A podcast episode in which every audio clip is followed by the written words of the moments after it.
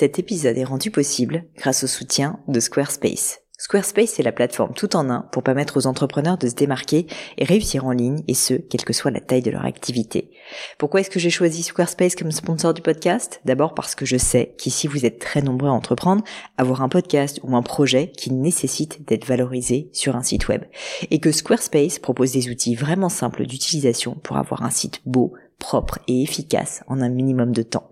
Quelques exemples de fonctionnalités, des templates de sites web personnalisables et adaptatifs pour créer des sites beaux et design en un temps record. L'outil email, le nerf de la guerre pour développer votre activité et communiquer avec vos clients. Ou encore leur outil SEO intégré pour émerger sur Google sans être un produit métier. Alors si vous voulez donner à votre business toutes les chances de se développer, je ne peux que vous recommander d'aller sur le site squarespace.com. En plus, Squarespace vous offre moins 10% sur votre première commande de site web ou de domaine avec le code Pauline. N'hésitez pas et rendez-vous sur squarespace.com, code Pauline.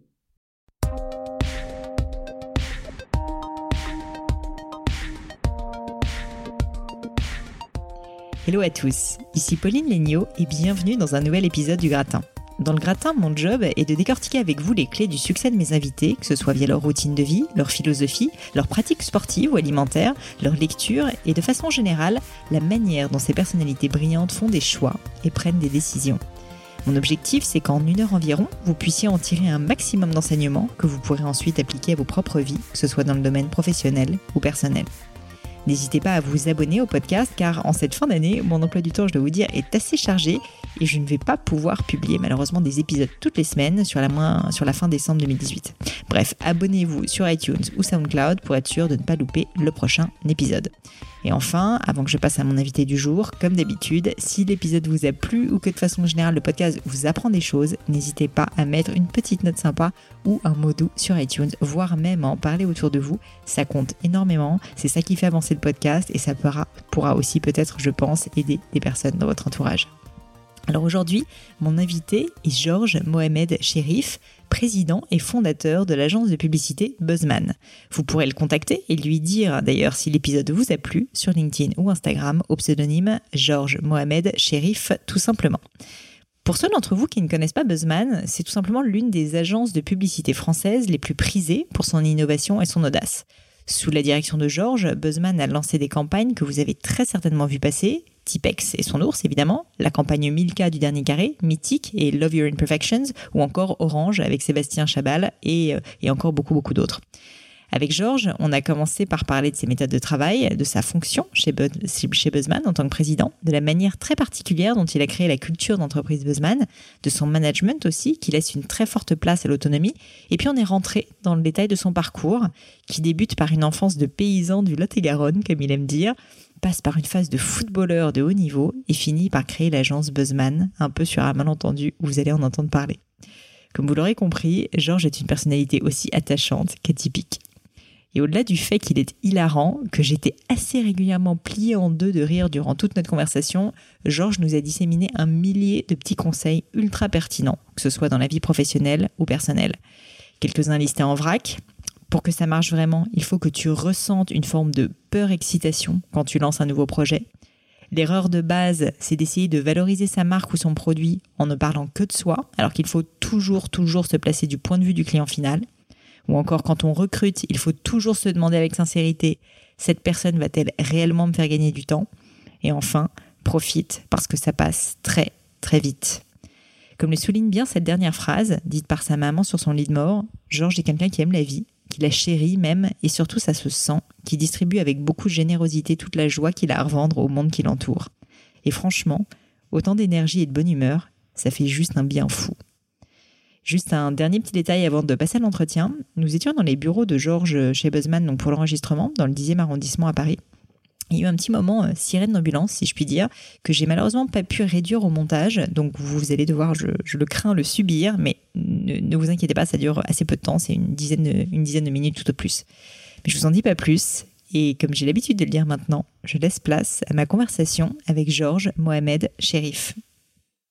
Bonjour Georges et bienvenue sur le podcast. Merci d'avoir accepté mon invitation. Je suis super contente. Ça fait euh, déjà euh, trois quarts d'heure à peu près qu'on discute, qu'on est un petit peu en retard, euh, qu'on s'amuse. Et du coup, en fait, je pensais commencer l'interview d'une certaine manière, mais en fait, je vais complètement chambouler mon petit programme. Et j'aimerais bien, si ça te va, commencer par te poser une question sur le retard. Parce qu'on peut le dire, on est entre nous. Tu as eu un tout petit peu de retard. Oui. Et tu m'as demandé quelle était ma relation au retard, si euh, j'aimais ça ou pas. Et tu m'as dit que toi, t'adorais ça. Est-ce que tu peux m'expliquer? Alors, euh, merci de m'inviter déjà, c'est hyper gentil. Euh, le retard, en fait, je pense que je l'ai, euh, je l'ai masterisé. C'est-à-dire que, en fait, pendant très longtemps, j'étais. D'ailleurs, s'il y a des gens qui m'écoutent et qui me connaissent, ça va bien les faire marrer parce que parce qu'ils savent que j'ai un peu tendance à être un peu en retard. mais maintenant, je l'ai masterisé dans le sens où moi, par exemple, aujourd'hui, j'aime bien que les gens arrivent en retard au rendez-vous mm. parce que ça me permet, quand je suis parfois pas en avance, parce que ça, il faut pas déconner, ça arrive jamais. Mais quand j'arrive avant les gens avec qui j'ai rendez-vous, ça me donne plus de temps que ce que j'avais prévu. Hmm. Donc ça me permet de faire des trucs que j'avais pas prévu de faire. Donc j'ai l'impression de gagner du temps sur un sur un timing qui était pas le mien en fait. Très bien. Donc je trouve que ça et puis souvent dans ce timing là, je fais vraiment des trucs hyper importants. Mm. Je fais pas des trucs futiles. Genre, je me dis, ah, putain, j'ai pas fait ce mail, j'ai pas envoyé ce SMS, j'ai pas regardé ce truc. Ouais, bah, t'as une contrainte de temps en plus, parce que tu te dis, euh, j'ai La personne va arriver. Ouais, c'est ça. Donc, en fait, en gros, t'es obligé de faire un truc de façon hyper productive. Exactement. Mais c'est vrai que, non, j'ai mes amis, j'ai, j'ai, euh, j'ai euh, ouais, j'ai pas posé beaucoup de lapins mais j'ai fait attendre beaucoup de gens moins maintenant vachement moins maintenant mais à une époque j'ai un pote à moi Pierre Do que je salue qui avait sorti cette phrase que j'avais adorée, qui était On attend Georges d'une minute à l'heure. c'est pas mal. C'est pas mal. C'est une phrase euh, qui, euh, qui, peut en dire euh, long sur moi. Mais c'était avant. Maintenant, je me, suis, je me suis calmé. Il paraît qu'il y a un quart d'heure parisien qui est admis. C'est ça. Donc, nous, on a eu le petit quart d'heure parisien. C'était très bien. Et, euh, et du coup, je voulais, euh, je voulais enchaîner sur euh, rien à voir, mais sur commencer par tes méthodes de travail. on va parler un peu de tout, je te préviens, mais mais j'aime assez parler de ça et et en gros, j'ai fait donc mes recherches sur toi et je me suis rendu compte que tu parles assez souvent d'empathie et d'émotion. dans ton boulot, ce qui est assez rare en fait dans le milieu professionnel. J'imagine que ça veut dire pour toi que tu parles aussi quand tu fais ça de, constitution d'équipe. Euh, j'imagine que dans le milieu euh, de la pub, euh, dans une boîte comme Buzzman, où vous avez créé des campagnes incroyables comme Tipex, Minka, etc., qui sont des campagnes vraiment hyper connues, que les personnes, trouver les bonnes personnes, s'entourer des bonnes personnes, c'est absolument clé. Et du coup, je voulais savoir si tu as une méthode, entre guillemets, ou quel est un peu ton process ou ta façon de penser quand tu soit recrutes des personnes dans un premier temps et aussi quand tu t'entoures, parce que j'imagine que tu as des personnes qui te conseillent aussi et qui sont pas forcément employées. Euh, ouais, tu touches un point qui est fondamental pour l'agence et pour l'agence et pour moi et pour euh, même la façon dont je gère ma vie. Euh, j'ai longtemps fait ça un peu à l'intuition, mm. que ce soit les recrutements ou les clients avec lesquels on travaille. Tu sais, des fois, tu reçois un mail d'une personne qui cherche du boulot et tu sais pas pourquoi tu, tu l'ouvres ou pas. Mm. Tu vois, des fois, tu sais pas vraiment. Et puis, tu cliques sur le, mail et tu vois la personne et tu dis, putain, j'étais à deux doigts de pas cliquer sur ce mail et j'ai cliqué dessus. Et cette personne, euh, huit ans, huit ans après, on bosse ensemble. Euh, donc, il y a une grosse part d'intuition, je crois. Euh, je le dis souvent, mais moi, j'étais beaucoup élevé par des femmes, par ma maman et, et, par mes sœurs et tout. Donc, je pense que je dois avoir une sensibilité féminine peut-être au-dessus euh, de la moyenne. Euh, et d'ailleurs, c'est pour ça que je fais ce métier, parce qu'en réalité, c'est quand même un métier où euh, tu peux pas, tu peux pas écouter des histoires. Enfin, moi, mon travail, en gros, c'est quoi? C'est des gens qui me briefent, et ensuite, j'écoute des créatifs ou des planeurs ou des commerciaux de l'agence qui me racontent des histoires, et je dois me dire, tiens, cette histoire, elle va plaire aux, aux, mm. gens. Ouais. Faut que tu arrives à créer une émotion, quoi. Voilà. Donc, moi, il faut que ça me touche. Mm et surtout que j'arrive à me dire est-ce que ce truc là ça va toucher les tu vois mhm. donc c'est assez égocentrique parce que c'est comme si tu disais ton avis à toi va être le goût de tout le monde donc c'est d'abord il faut avoir un certain ego mhm. euh, des fois on me dit ouais, ou de l'empathie quoi enfin ou alors voilà en fait il y a de l'ego parce qu'il faut penser que tu as, raison mhm. Donc il faut quand même avoir une certaine confiance en soi aussi. Et après, le l'empathie, c'est un truc où c'est moi je pense que c'est vachement de bons sentiments en fait. Moi j'aime bien euh, j'aime bien faire marrer les gens, j'aime bien euh, Enfin, tu vois, moi, c'est simple, hein, tu prends le cinéma. Moi, je vais au Cinoche, j'ai envie de chialer et j'ai envie de rigoler. Hmm. Si on fait euh, un truc assez binaire, et j'adore qu'on me raconte un truc où, où ouais, je me dis, waouh, ça va être hyper, ça va toucher les gens, ça va peut-être même leur mettre un peu des. Quand Swen, je racontais cette anecdote la dernière fois, Swen Levan, qui est une créative de l'agence, elle m'a raconté la première fois le film Delcé, je sais pas si tu l'as vu. Non. Euh, c'est un film en animation qui dure 3 minutes et demie, pour lequel on a eu le Grand Prix du Brand Content. Bah je regarderai. Euh, c'est euh, Delcé What Matters is Inside. Ouais, j'ai vu que vous aviez Delcé comme client, mais j'ai pas regardé. Bah regarde-le franchement. la première fois qu'elle me l'a raconté et qu'elle mm. nous l'a raconté à tous, à la fin de la, tu vois, elle a fini de le raconter, on s'est tous regardés, on avait tous un peu, tu vois, pas l'alarme à l'œil, mais pas loin, quoi ce qui est assez génial, c'est un, bonheur quand même d'avoir ce genre de, de, sentiments. Et la première fois qu'elle me l'a remontré en maquette, c'était en noir et blanc, avec une, tu vois, une maquette vite fait et tout, et j'ai vraiment chialé. Hmm. C'est-à-dire que je l'ai regardé, tu vois, rien que d'en parler, je me rappelle le, moment. Euh, le moment où je l'ai vu et tout. Alors évidemment, c'est basé sur un truc sur ta famille, ta, ta mère, ton père, la mort des parents et tout. Donc c'est c'est forcément. Et d'ailleurs, souvent quand on le montre à des gens, tu sens que ça, remue un peu les gens. Mm-hmm. Tout ça pour dire qu'effectivement, il faut avoir de l'empathie. Et la première empathie, c'est si un truc te touche comme ça, ou que ça te met un peu de, des frissons et tout, normalement, tu dois te dire, tiens, tu, d'autres gens vont avoir la même émotion mm-hmm. que moi. Donc, euh, l'empathie, pour moi, c'est euh, euh, c'est un truc qui nous permet, c'est un truc qui nous permet de faire des bons choix pour le travail qu'on fait, qui est du pur divertissement en fait. Oui, bien sûr. Et du coup, ça, tu dirais que tu, tu le mets en place aussi, cette empathie, tu l'utilises aussi dans le cadre des recrutements du coup, et tout simplement des relations que tu peux avoir avec euh, les gens qui t'entourent. quoi. À fond, mais Dieu merci, pas que dans mon travail, j'essaie de l'avoir aussi dans ma vie perso. Euh, après, dans le recrutement, c'est vrai que c'est un truc, euh, c'est un truc qui est... je sais pas, après, tu sais, c'est comme, c'est comme dans un couple ou quand tu rencontres une femme ou quand une femme rencontre un homme, tu as, des gens qui te font, euh, qui te vont qui te font mm. vibrer. Alors ça, c'est l'aspect émotionnel.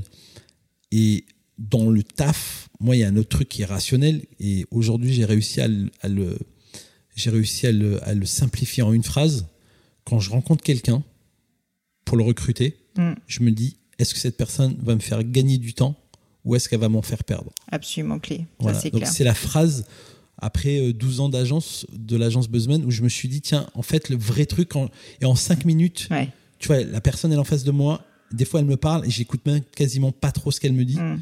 Et j'arrive à, me dire, tiens, cette personne, est-ce qu'elle va me faire, euh, ouais, est-ce qu'elle va me faire gagner du temps, est-ce qu'elle va me faire perdre Parce que c'est, en vrai, le sujet, c'est beaucoup, c'est beaucoup le temps. Sachant que le pendant de ça, qui a un vrai truc, euh, qui a un truc que les gens savent, savent pas forcément. Et, et, et je pense que c'est bien de le dire quand, quand les gens ont l'image de l'entrepreneur hyper busy, qui travaille beaucoup et qui se lève le matin à 6 heures du matin pour mm. lire euh, le RL Tribune ou le Figaro, c'est pas moi. moi, je suis un branleur.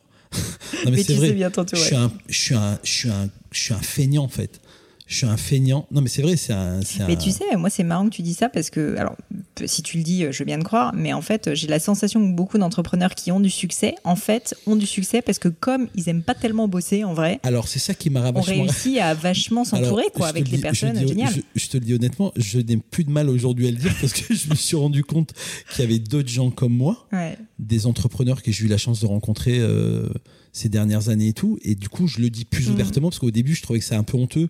Et évidemment, comme on, on, on subit tous la, le syndrome de l'imposteur, on se dit merde, si je le dis trop, ça va finir par se voir. Et, euh, et donc, moi, moi, je suis un feignant. Moi, j'aime pas bosser. Donc, si tu veux, le matin, je me lève pas à 6 heures du matin pour lire les journaux. Ah, très bien. Quand je dois aller bosser, alors j'ai une chance inouïe, c'est que je me, le matin, je me dis pas que je vais bosser parce que c'est ma passion. Mais en vrai, si je peux bosser que l'après-midi, et trois heures, ça me va très bien. C'est malheureusement pas tout le temps possible. Et, euh, et, euh, et, euh, et c'est normal parce que voilà, j'ai des responsabilités, mmh. gère, gère beaucoup de clients et j'ai la responsabilité des gens qui sont à l'agence. Mais Typiquement, par exemple, je suis vachement dans la responsabilisation aussi. mais c'est ça, mais c'est ça, t'apprends à déléguer du coup naturellement. J'apprends à déléguer et pour ne rien te cacher, je sais, et, et ça fait des années qu'on me le dit à l'agence, qu'il y a des gens qui aimeraient me voir plus souvent, mmh. mais dans mon mindset, je me suis fait croire à moi-même que c'était bien que je les vois moins, mm. donc que je puisse avoir plus de temps pour moi. Et en réalité, je me suis rendu compte avec les années que le fait que les gens soient un peu livrés à eux-mêmes, bah, ils devenaient meilleurs. Parce que t'es pas derrière leur cul et t'es pas toujours en train de surveiller ce qu'ils font. Donc il y a beaucoup d'autonomie à l'agence. Il y a des jeunes personnes qui peuvent souffrir de ça parce que quand tu arrives, tu as besoin d'être bordé et euh, d'être guidé et tout ça. J'ai un peu pris une sorte de sens inverse à ça où je dis, bah, je tu sais, comme quand tu apprends à quelqu'un à nager, tu le fous à la flotte, tu le jettes dans l'eau et finalement il se démerde à, à mmh. nager en fait. Je suis plus là-dedans. Euh, Mais c'est hyper intéressant parce que je trouve qu'il y a beaucoup d'entrepreneurs justement qui, comme ils sont passionnés et tu vois, croient vachement à leurs produits et tout, se mettent énormément la pression euh, notamment au niveau un peu exemplarité. Sincèrement, j'ai complètement été dans ce cas-là où, en gros, avec mes associés euh, dans ma boîte, on a travaillé euh, non seulement quasiment 7 jours sur 7, mais vraiment des très longues heures. Parce qu'en fait, s'il y avait n'importe qui qui restait dans le bureau plus que nous, bah, on se disait, ça donne un mauvais exemple. Mais je trouve ça hyper rafraîchissant que tu dises à toutes les personnes qui nous écoutent, qui se mettent la pression, qu'en fait, non, il faut apprendre à déléguer et que, au Il vaut mieux, il vaut mieux en réalité tu sais, euh, alors c'est un, cliché de dire que c'est bien de s'entourer des gens qui sont meilleurs que toi. Mm. Moi, je n'ai pas plus grand plaisir à me dire ça aujourd'hui. Dire que de savoir que je suis entouré par des gens qui sont sur certains sujets meilleurs que moi, c'est hyper, euh, enfin c'est hyper rassurant. Mm. Ah, et, honnêtement, ce que tu viens de dire sur la façon dont tu te comportais, euh, je l'étais comme ça au début. Et honnêtement, j'étais j'étais pas cool avec mes employés. Et comment tu as eu le déclic? Je pense qu'en fait, jusqu'à 20 personnes, j'essayais de tout faire, je me ouais. comme un chien, j'avais plus de vie, euh, j'étais toujours derrière le, tu vois, j'étais, je devenais un peu, en, vrai, je devenais un peu hystéro, tu vois, il y avait rien qui m'allait et tout. En plus, c'était marrant parce que ça, c'est aussi un truc pour les gens qui veulent créer des boîtes. Au début, on va pas se mentir, tu bosses avec des jeunes, t'as pas de blé pour payer des seniors, donc tu bosses avec des jeunes qui, par définition, sortent de l'école ou ont eu leur première expérience, donc ils sont pas, c'est pas des tueurs donc toi, tu attends d'eux que ça soit des tueurs, sauf qu'en fait, eux, ils attendent de toi que tu leur apprennes. Et en même temps, toi, tu veux que le résultat il soit là maintenant tout de suite parce que tu as un autre feu à éteindre. Et en fait, je pense à une personne qui s'appelle Cléo et j'étais tellement dur avec elle. Et alors, ce qui me rassure aujourd'hui, c'est que quand elle me revoit, elle me dit mais t'as été un as été un papa mm. pour moi. C'est-à-dire que je lui ai appris, euh, je lui ai pris, euh, je lui ai appris son taf et tout. Mais elle en a chié quoi parce que mm. oh, j'étais derrière elle j'étais jamais content. Mm. tu vois le, truc d'être satisfait par exemple l'énergie d'être satisfait te demande d'être au calme. Tu peux pas être satisfait quand tu es en feu. Quand tu es en feu tu es en feu tu peux pas t'as même pas le temps de de t'arrêter et dire oh, ah c'est cool. Et d'ailleurs je pense que c'est au fur et à mesure. Je pense que mon corps à un moment m'a dit tu peux pas continuer sur ce rythme.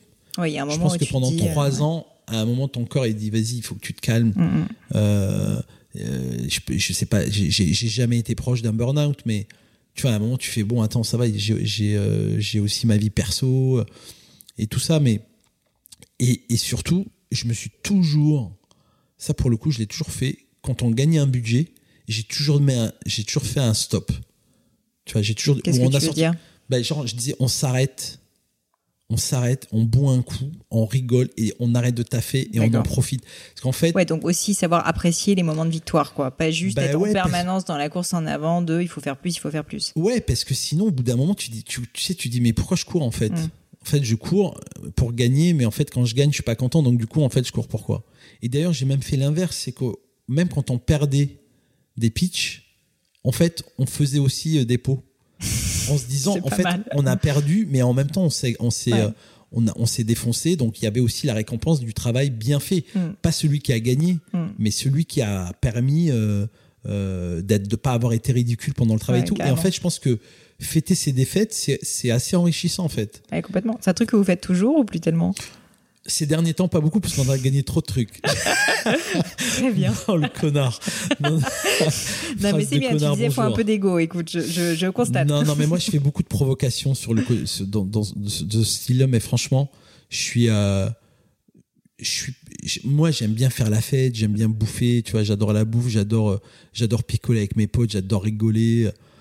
J'ai un peu tendance à être un peu relou d'ailleurs, parce que tu vois, dans des moments où, euh, genre une heure avant une presse où tout le monde est stressé et tout, je peux mettre Bob Marley, écouter de la musique et danser, ce qui, a le, ce qui peut un peu énerver quand tout le monde est en panique. Et je dis non, mais on s'en fout, on va se démerder et tout.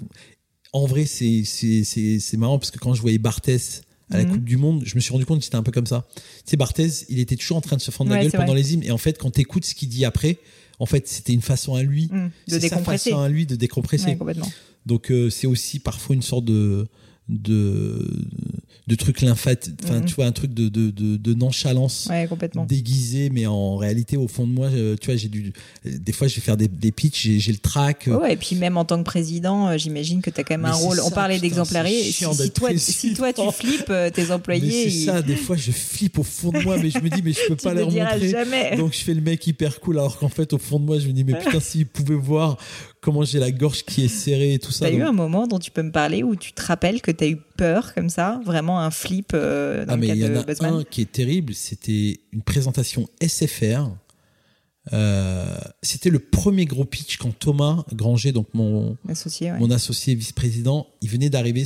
Genre, il est arrivé en novembre et en décembre, on a, on a été pitché et, et c'était mon ambition avec lui. Je lui ai dit, j'aimerais qu'on aille taper des grosses marques et qu'on Mm. devienne leur agence globale. Et genre, un mois après, on a ce pitch-là. Et en fait, moi, j'avais prévu que ça nous arrivait dans six mois ou dans un an. Mm. Pas du tout. Un mois après, on a ce pitch et on arrive en presse et là, il y a 20 personnes autour de la table. et en fait, je me rends compte que je suis pas du tout armé. euh, Oui. Tu vois, je suis très à l'aise pour parler, nana, mais je suis pas, pas les outils commerciaux, quoi. Non, non, je suis pas armé pour parler devant 20 personnes Ouais. et je me mets dans une crise de panique intérieure et d'angoisse vraiment. Et je me dis, je ne vais pas pouvoir parler. Donc t'as t'as le souffle coupé, quoi. Tu n'arrives j'ai plus le à parler. souffle coupé et tout, et je me dis, mais qu'est-ce que je peux faire et tout? Je suis, je suis sorti de la réunion. Je suis allé boire, un, je suis allé aux toilettes, je suis allé boire de l'eau. Hmm. Je me suis mis, enfin, comme dans les mauvais films où les Ouais, mecs ouais, se font non, des mais- crises et tout ça, je me suis mis, ouais, panique attaque. La- Et je me suis foutu de l'eau euh, sur la tête et tout, et je me suis dit, putain, je peux pas, je peux pas faire un refus d'obstacle là. Ouais. Là, c'est une chance qu'on a. Il faut, il faut que, je, il faut que je les cartonne les mecs. Il faut, Ouais. il faut que je les fasse bander. Il faut que je les fasse, euh, tu vois, il faut que je les fasse rêver et tout. Et puis, euh, je sais pas, ouais, je suis revenu dans la salle. Je pense que personne n'a vu ça. Ouais. Je pense même que Thomas, je sais, je crois qu'une fois je lui avais raconté ce truc, et je sais pas s'il s'en rappelle, donc peut-être s'il écoute là, ça le fera marrer. Mais ouais, et, et personne n'a rien vu. Hmm. Mais il y a que moi, je me disais, putain, mais je suis tellement pas bien, et je ne suis le président de cette boîte. C'est moi qui devrais raconter la création et tout. J'ai pas le droit en fait. Hmm. Et des fois, quand t'as pas le droit, Bah, tu fais pas. Ouais, ou alors tu fais, tu sais, en fait, je m'en fous, on verra bien quoi. Hmm. Et euh, alors, justement, pour parler du rôle du président, qu'est-ce que c'est aujourd'hui ton rôle de président? Ça veut dire quoi être président d'une euh, d'une agence de pub?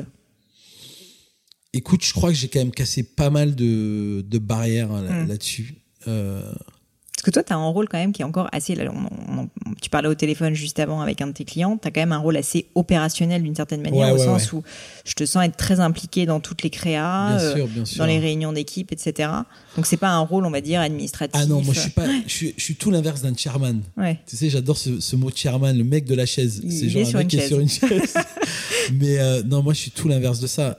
D'abord, il y a un truc, c'est que quand j'ai créé l'agence, moi j'ai fait un truc simple. Et je me suis dit, tiens, qu'est-ce que j'ai aimé dans mes précédentes expériences et Mm. qu'est-ce que j'ai détesté? D'accord. Donc après, j'ai fait, bah, je vais faire un mix de ce que j'ai aimé et je vais bannir tout ce que j'ai détesté parce que c'est moi qui va être le boss, donc je vais faire exactement ce que je veux.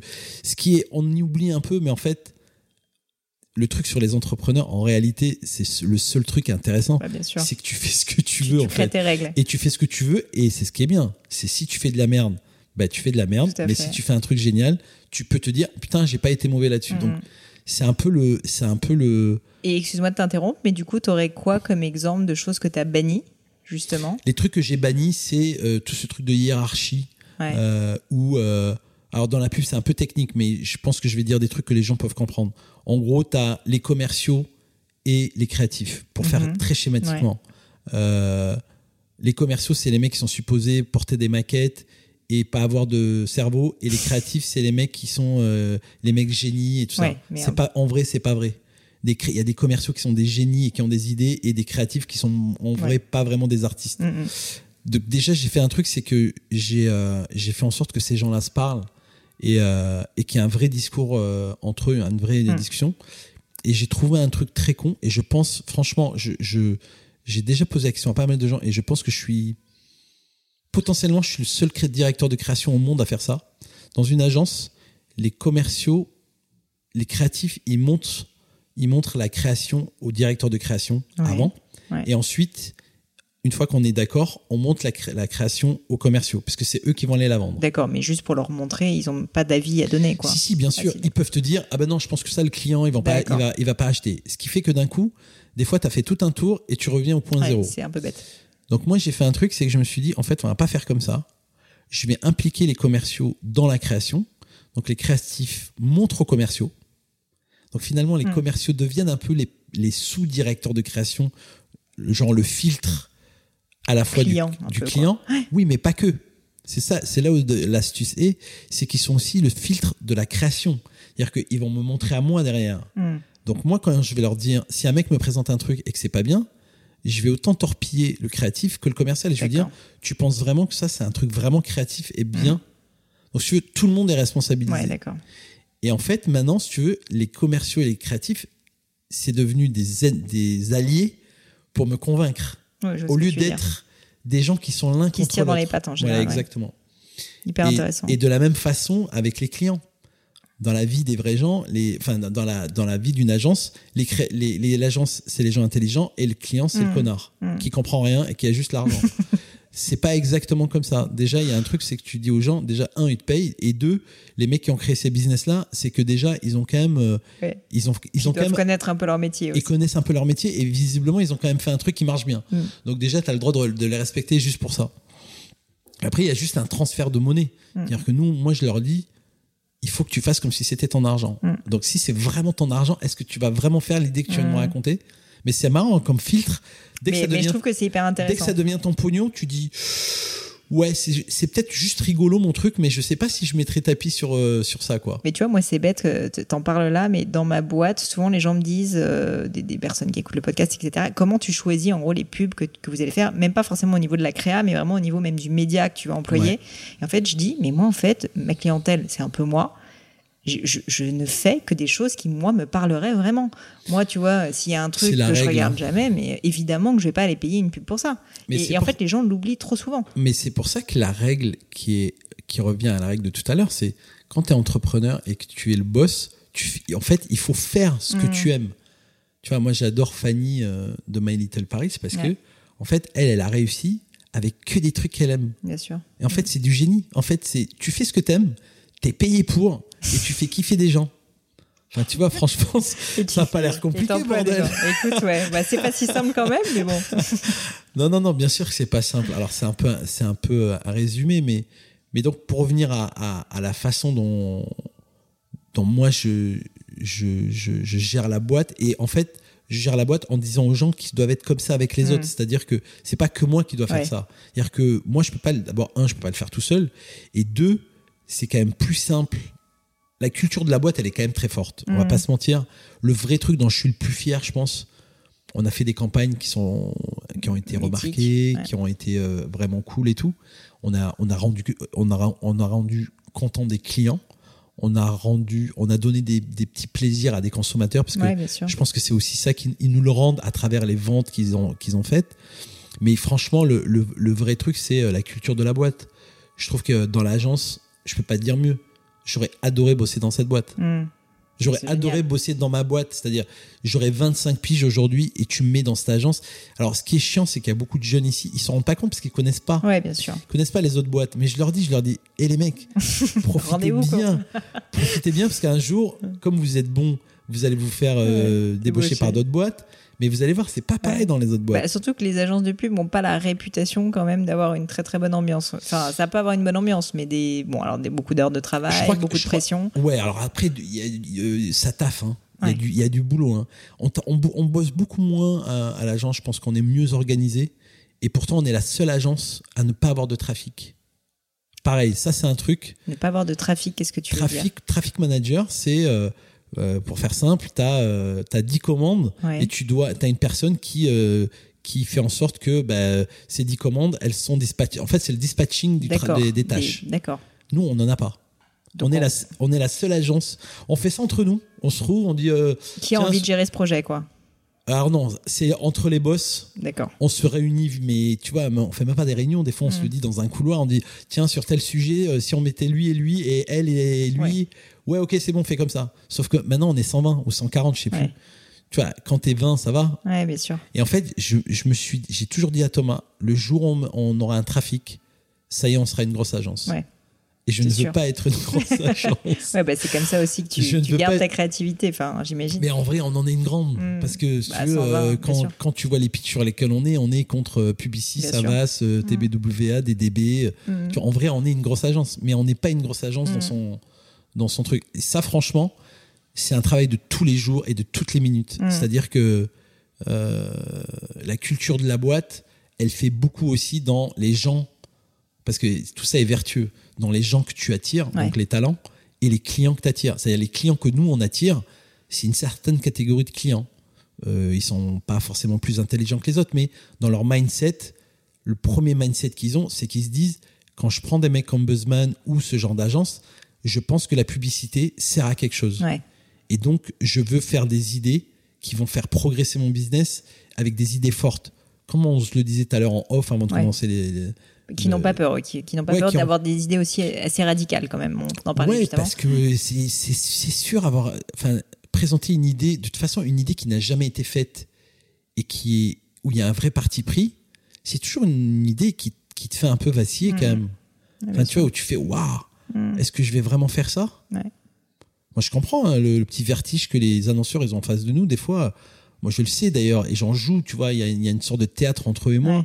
Où euh, je sais que ça va les faire paniquer Ouais. et j'en joue, tu vois. Des fois, je, je, tu vois, dans le storytelling de comment je le raconte, euh, je veux vraiment que la, la personne elle a l'impression qu'elle est en haut d'une falaise. Mm. Sauf qu'elle va être dans une falaise et qu'elle va se dire, mais devant moi, il y a un Ouais. matelas de 1000 km. C'est-à-dire que elle va sauter, mais elle sait que tout ça, ça va être cool. Mm. Puis c'est un horizon de possibilités qui Ouais, tu vois, ouais. c'est. Alors après, y a- on n'a pas toujours des idées qui donnent ça, mais, mais je sais que quand on a des idées, tu vois, quand on allait voir les mecs de Milka en leur disant on va enlever un carré de chocolat dans toutes vos tablettes de chocolat, Ouais. si tu veux, les, je me rappelle très bien, euh, Elisabeth Bloch, qui, qui bossait à l'époque chez Mondelez, m'a regardé comme ça, donc je lui raconte. Tu peux, juste pour les personnes qui n'ont pas vu la pub, même s'il y en a Alors, peu, ouais, que je fasse raconter un, tout petit peu, expliquer en la gros, pub. En gros, euh, donc Milka, leur signature à l'époque, c'était Oser la tendresse.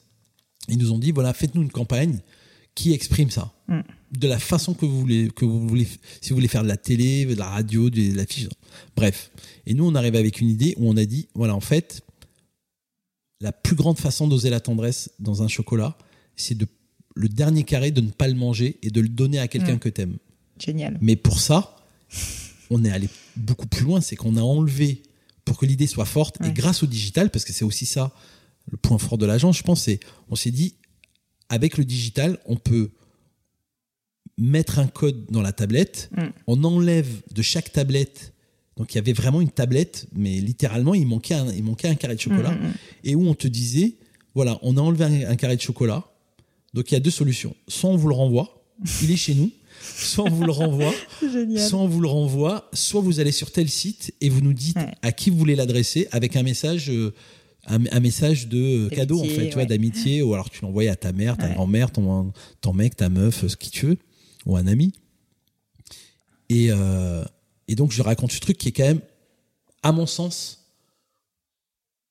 une des plus belles voire la plus belle idée qu'on ait jamais eue parce que pour moi c'est c'est le graal en fait, tu Mm. touches le produit Repenser le produit, Tu c'est ça, j'allais le dire. produit d'un C'est surtout un produit aussi iconique qu'une Ouais, et tablette puis Milka. c'était, je crois que c'était 3 millions de tablettes Non, qui au final c'est fini en 10 millions puisqu'en fait ils l'ont fait dans l'Europe.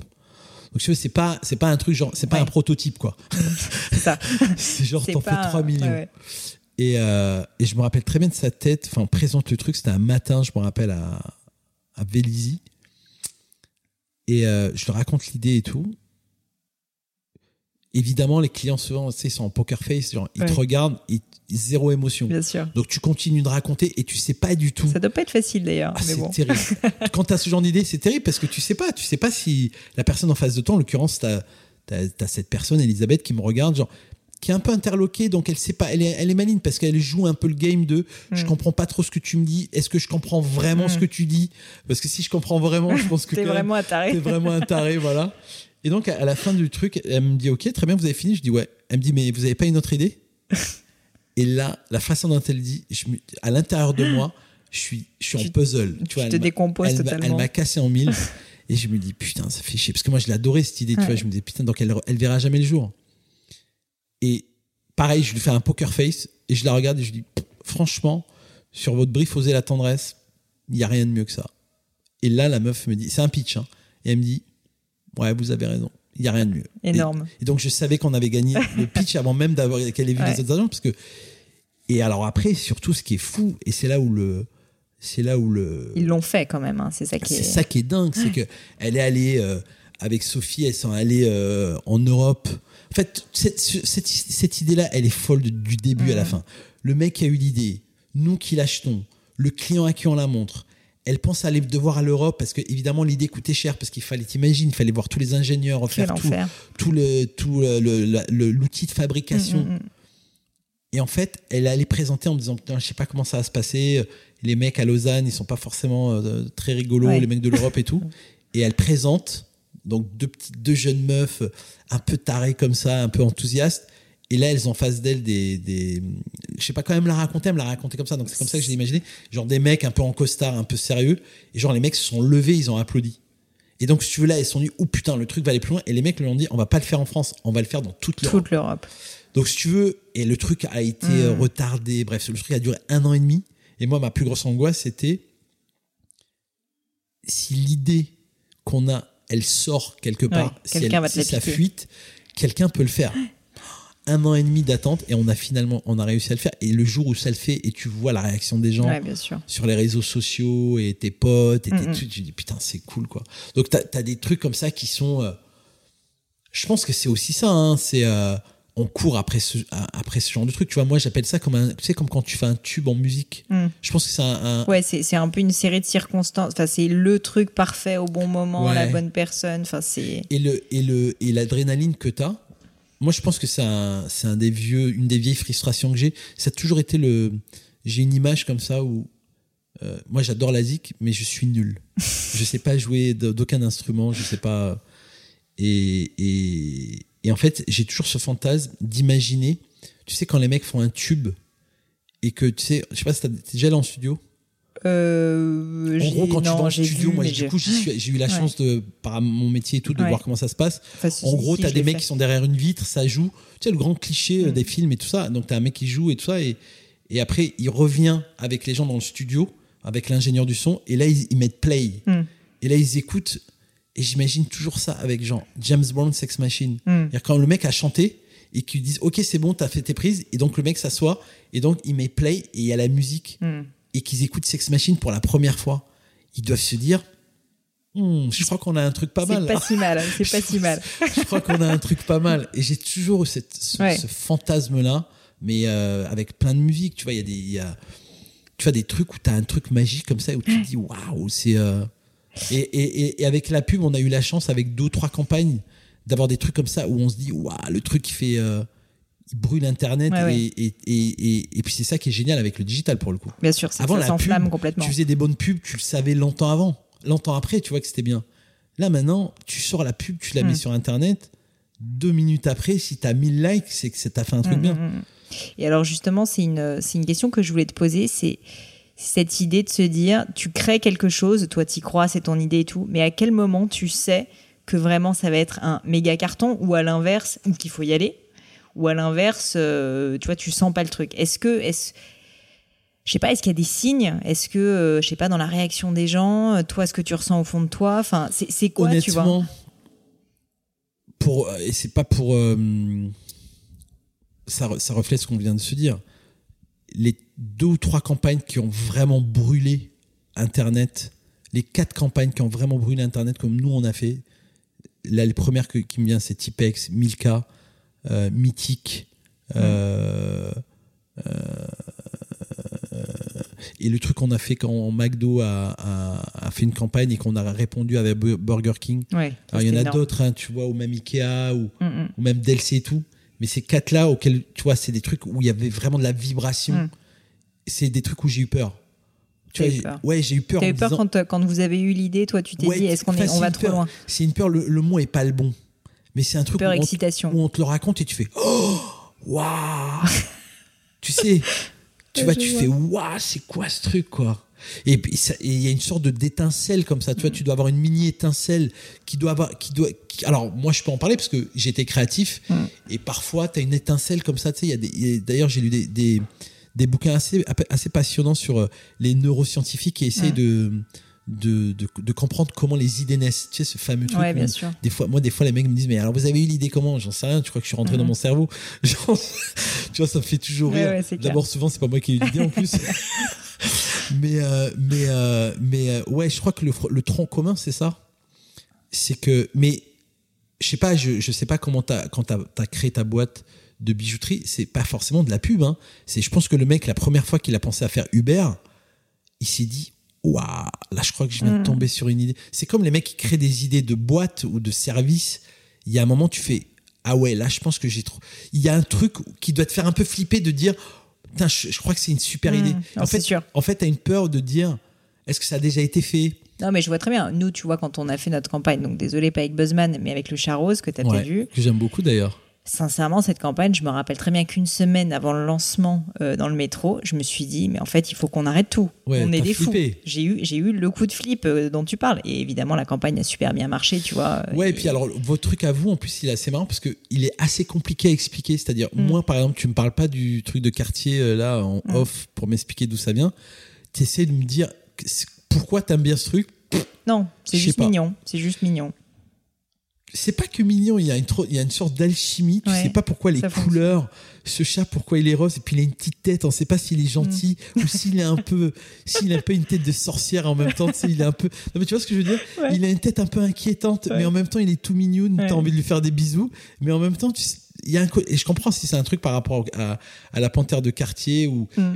il, bah, il, faut qu'il soit quand même un peu statutaire tu vois ce chat il faut qu'il y ait un peu de distance mais en même temps qu'il soit super mignon donc c'est un peu ce qu'on a essayé de créer ouais mais c'est ça c'est des trucs que tu n'arrives pas à expliquer hein. c'est dur hein. exactement mais ouais je dirais que le tronc commun ça doit être ça en fait je pense que le truc qu'il faut dire aux gens s'ils ont une idée et que ça les fait un peu peur c'est que c'est très bon signe ouais il y a quelque chose ouais mm. si tu as une idée et que tu fais ouais bon c'est good enough quoi. c'est pas, tu, vas rien se passer. Bah, en tout cas, dans le milieu de la pub et du marketing, ça c'est quelque chose que je dis souvent. C'est tellement difficile d'émerger. Bah oui. Que si c'est pas absolument radical, il vaut mieux, euh, il vaut mieux prendre le risque de, d'en faire un peu trop que pas assez, parce que sinon tu passes complètement inaperçu quoi. Mais surtout, je sais pas si les gens se rendent compte, mais sur Internet, les gens sont tellement talentueux. Mm.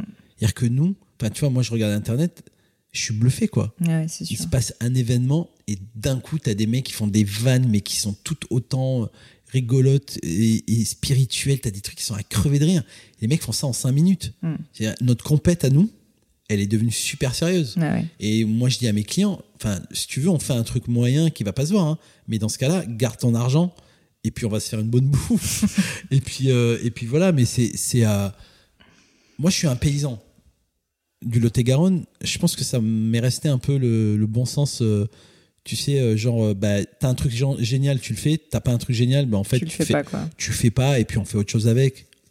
C'est pas facile, hein, parce qu'après, je comprends tout à l'heure ta question quand tu me dis comment tu le sais que c'est bien? Je sais pas.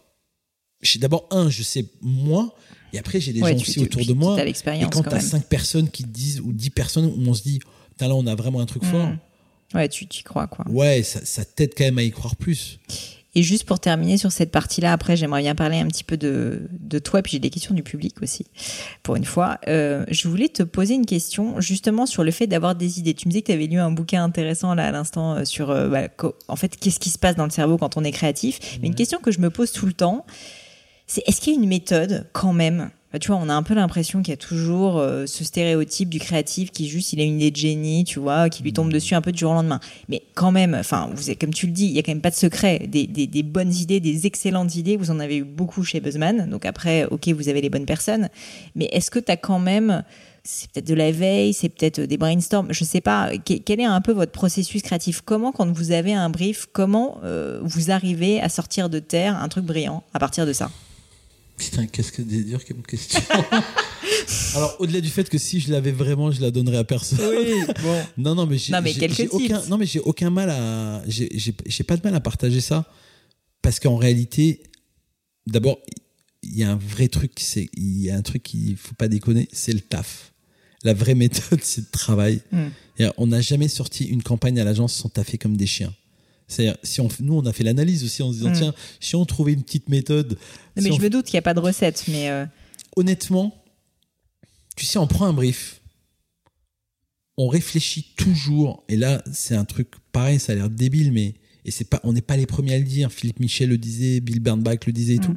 On se place toujours du côté de la personne à qui tu veux t'adresser. Mm. Ça a l'air très con, mais au lieu de parler de la boîte euh, qui va faire le truc, tu parles, on essaie de réfléchir sur ce qui va intéresser aux gens, ce qui va intéresser les gens. Mm. Tu prends Mythique.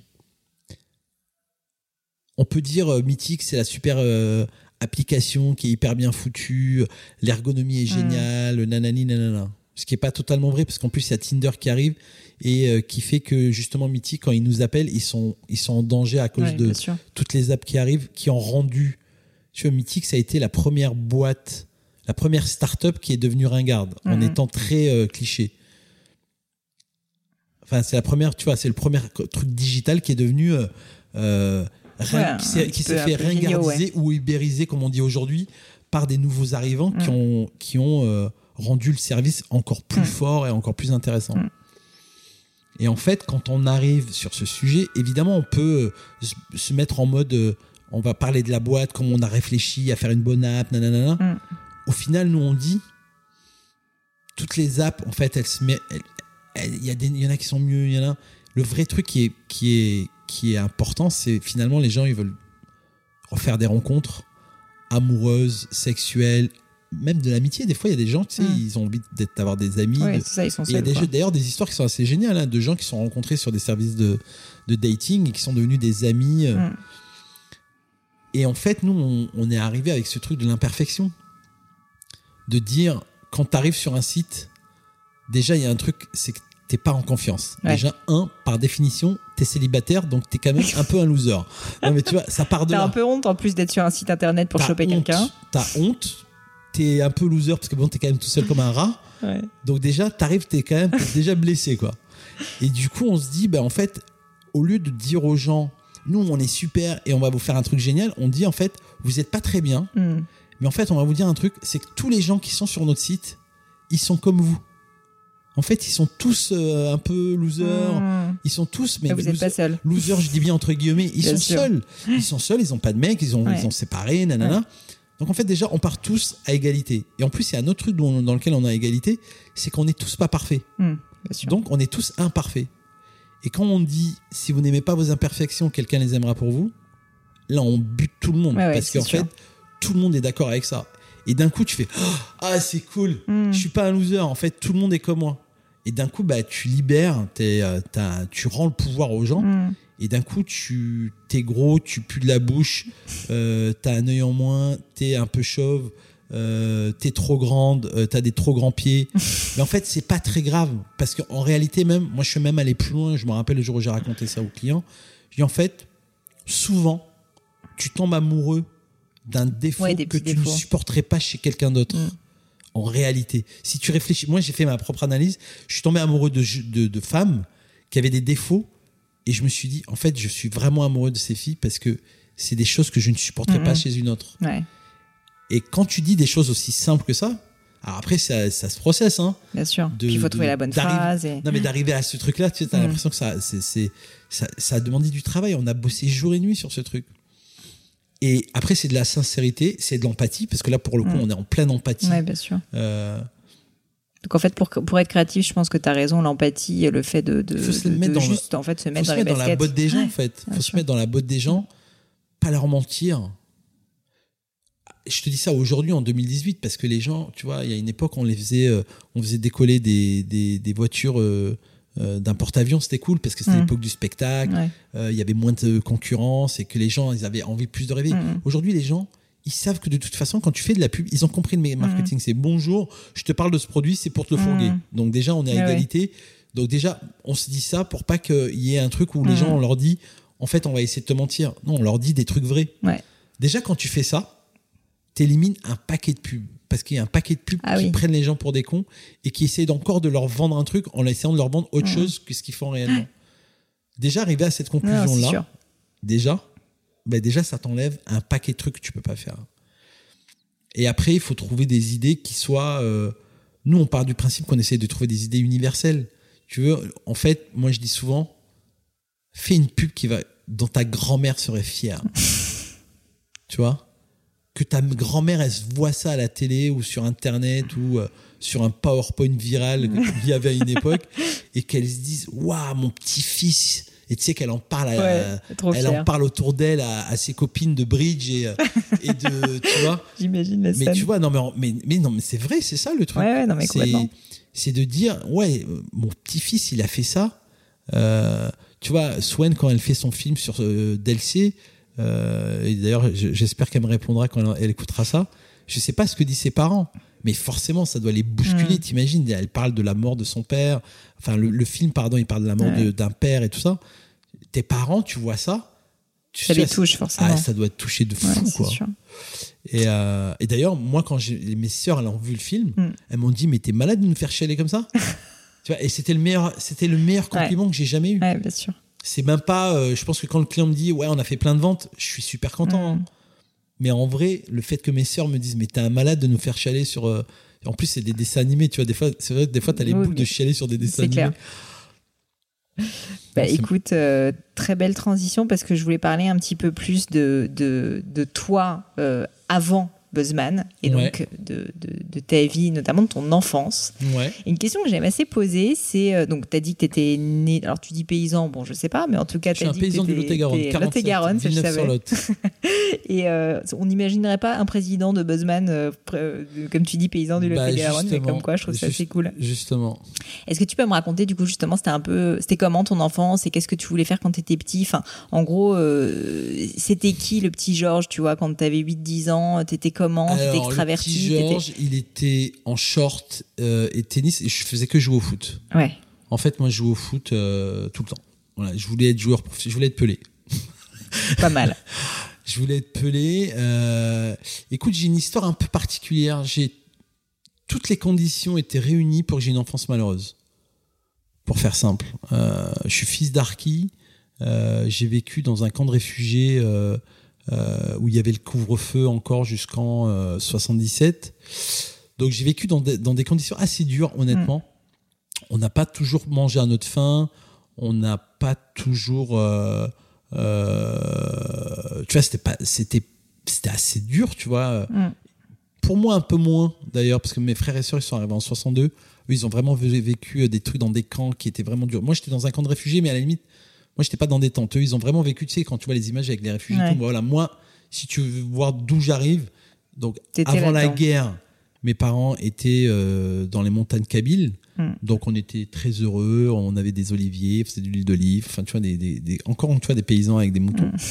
Et après quand on arrive en France, tu vois les harkis c'était un peu compliqué si tu veux. C'était en quelle année du coup vous êtes arrivé 62. 62 Pour faire simple, t'es le traite quand t'es algérien et euh, t'es euh, le bougnoul quand tu es du côté des Français. Donc assez dur. Enfin, encore une fois, tout était fait pour que ça soit pas rigolo, mais j'ai le souvenir d'une enfance tellement heureuse. Vraiment. Je pense qu'il y a un partage entre euh, une cellule familiale euh, qui était très très positive, très heureuse. Tu vois, beaucoup de joie, beaucoup de beaucoup de rire, beaucoup. Tu vois, notre maman notamment qui était euh, une, personne assez dingue parce qu'elle a élevé sept enfants toute seule. Mm. Euh, et qu'elle était hyper souriante, elle avait, euh, elle devait aller travailler dans les champs. Enfin, tu vois, elle a vraiment morflé. Et et et voilà. Donc, je pense que c'est aussi ça qui m'a donné aussi cette patate que je peux avoir aujourd'hui. Mais toi, tu étais le petit dernier. De la moi, j'étais le petit dernier. Moi, moi, j'étais le dernier des sept enfants. Et en fait, si tu veux, grâce au sport, il s'est passé un truc assez magique. Euh, c'est que en fait, quand t'es bon au foot, et c'était mon cas. Mm. Alors moi, j'étais bon à l'école, je foutais rien, donc comme je te disais, je suis un feignant, donc j'ai cultivé ça depuis que j'étais petit, et j'étais très bon au foot. Euh, mais vraiment, genre j'étais. Mais t'aimais ça pour le coup. Ah mais c'était, je ne je pensais qu'à ça. D'accord. Ma vie, c'est la passion quoi. Aller à l'école, faire mes de, euh, pas faire mes devoirs et, aller jouer au foot. Et, et en fait, si tu veux, quand tu joues au foot, en fait, quand t'es bon, il y a un truc qui s'arrête tout de suite, c'est le racisme. Hmm. C'est-à-dire qu'un mec qui est bon au foot, qu'il soit black, chinois, euh, rebeu, on s'en branle en fait. Et d'ailleurs, c'est pour ça que moi j'ai vécu ces dernières années, 98 euh, et tout, pour moi c'était euh, c'était l'apogée de ça. Hmm. Je me suis dit, bah, putain, c'est ça en fait. sais, en fait, tu t'en fous que le mec soit black, qu'il soit rebeu, et, et les mecs, une fois que tu as gagné, tu vois, quand tu as tout le monde qui sont euh, sur les Champs-Élysées, il n'y a pas des mecs qui disent, ah ouais, non, excuse-moi, moi, je vais pas sur les champs parce qu'il y a trop de blacks. Oui, il y en a, mais on les connaît et d'ailleurs on les porte pas forcément dans notre cœur. Euh, il y a ce truc-là qui est tellement rassembleur et la joie que tu peux avoir quand tu joues au foot et que tu marques des buts, c'est une joie, c'est insensé. Enfin, tu vois, tu, tu, pars en tu enfin tu vois moi j'ai le souvenir de moi marquer des buts avec des mecs qui me sautent dessus et, euh, et c'est des des joies qui te transportent qui deviennent euh, des moments ouais qui effacent tout le reste qui, effacent le fait que tu sois pas forcément riche, que t'es pas t'es pas forcément euh, euh, les freins que tu dois acheter. Enfin, tu vois, il y a des trucs comme ça. C'est marrant, je sais plus ce que je sortais comme connerie la dernière fois sur. On, se dit, on, parle parce que moi j'aime bien la bouffe aujourd'hui. Mm. Et euh, mais j'aime bien la bouffe, pas forcément. Tu sais, les gens ils imaginent toujours que les gens, t'es président d'agence, donc tu peux manger que dans des grands restaurants, ce qui est effectivement qui peut être mon cas. Mais en réalité, ces derniers temps, je me dis ah tiens, j'adore genre du chou, du chou brûlé avec une crème, tu as des légumes tout simples et tout. Et en fait, je me disais, je me disais, c'est génial d'être de, de, d'être resté. Enfin, je suis content de ça, c'est d'être resté. Euh, euh, je pense que si j'avais pas eu cette enfance, peut-être que je serais d'avoir des goûts assez simples, quoi. Ouais, tu vois, de, péter un peu les plombs et tu vois, moi j'ai une vie assez euh, finalement. Alors moi, je suis un, je suis un. Tu vois, quand les gens me demandent si je suis heureux, je suis pas heureux je suis, euh, enfin, tu vois, j'ai mille fois ce que tu penses, ce que j'avais imaginé en rêve avoir. Tu vois, donc, si tu veux, j'ai dépassé le fait d'être heureux. Ah, mais tu arrives à t'en rendre compte parce qu'il y a des gens qui continuent à se fixer tellement tout le temps des objectifs, tu vois, qu'ils n'arrivent pas tellement à apprécier. Enfin, moi, ça, peut être un peu mon cas. Je pense que c'est pas facile. Euh. Moi, j'ai, moi, j'ai une, qualité que j'adore avoir, c'est que je suis très euh, ancré dans ce que je vis. Hmm. C'est-à-dire que je vis exactement. Enfin, je, je, j'ai une grosse capacité de taf, par exemple. Je peux beaucoup travailler, mais je peux être aussi très euh, contemplatif. Donc, dans les moments, euh, c'est un peu comme au foot. Tu as les temps forts et tu as les temps faibles. Mm. Donc, dans les temps forts, je peux bosser comme un chien, euh, être une machine, tu vois. Et en même temps, quand je m'arrête, par contre, je sais m'arrêter. Mm. Genre, je m'arrête et je peux rien foutre. Mm. Genre. Et en fait, quand tu t'arrêtes, en fait, tu fais, tu fais pas rien. Tu sédimentes. Bien sûr. Et tu. c'est d'ailleurs comme ça que j'ai créé Buzzman. Hein. Ça a pris une année et demie sabbatique j'aurais pas fait mon année sabbatique, franchement, je pense pas que j'aurais créé l'agence. Mm. Et, euh, et je pense que, ouais, ouais, ça, c'est, c'est, c'est un des conseils que je donne souvent aux gens de l'agence. Je leur dis, profitez des moments qui sont agréables. C'est ce que je te disais tout à l'heure quand je te disais de profiter des, des victoires et de profiter des défaites aussi. Il y a un truc qui est génial, que je raconte souvent à l'agence. Tu sais, quand. C'est une anecdote moi qui m'avait vachement ému. Ça m'a même mis euh, les larmes aux yeux parce que j'imagine tellement la scène sais, quand, quand, quand Deschamps, il monte en 98 pour mm. aller chercher la Coupe du Monde, il y a Platini qui le chope pendant qu'il est en train de marcher comme ça. Il le chope comme ça et lui dit Prends ton temps. Énorme. Et je trouve ça tellement génial parce que ça va vite en fait. Bah oui. Tu sais, c'est comme quand tu fais ton anniversaire. Tu as ce truc-là, tu sais, tu fais ton anniversaire, tu invites euh, trop de gens. Content, tu prépares. Et le lendemain matin, tu te lèves et tu fais. C'est fini. J'ai vu personne, mm. c'est déjà fini. Du coup, moi maintenant, je fais autre chose. Je fais mon anniversaire avec très peu de gens. D'accord. Et sur plusieurs jours. Ouais, j'allais dire sur plusieurs jours, ça peut marcher. Il faut le faire sur 48 heures. Prendre le temps, ça marche. Et, si on revient un peu à l'enfance et au foot, du coup, en fait, donc tu, tu, tu ça marche assez bien parce que j'ai lu du coup que tu es carrément rentré. Euh, alors, est-ce que c'était en équipe de France ou euh, J'étais présélectionné en équipe de France, ouais.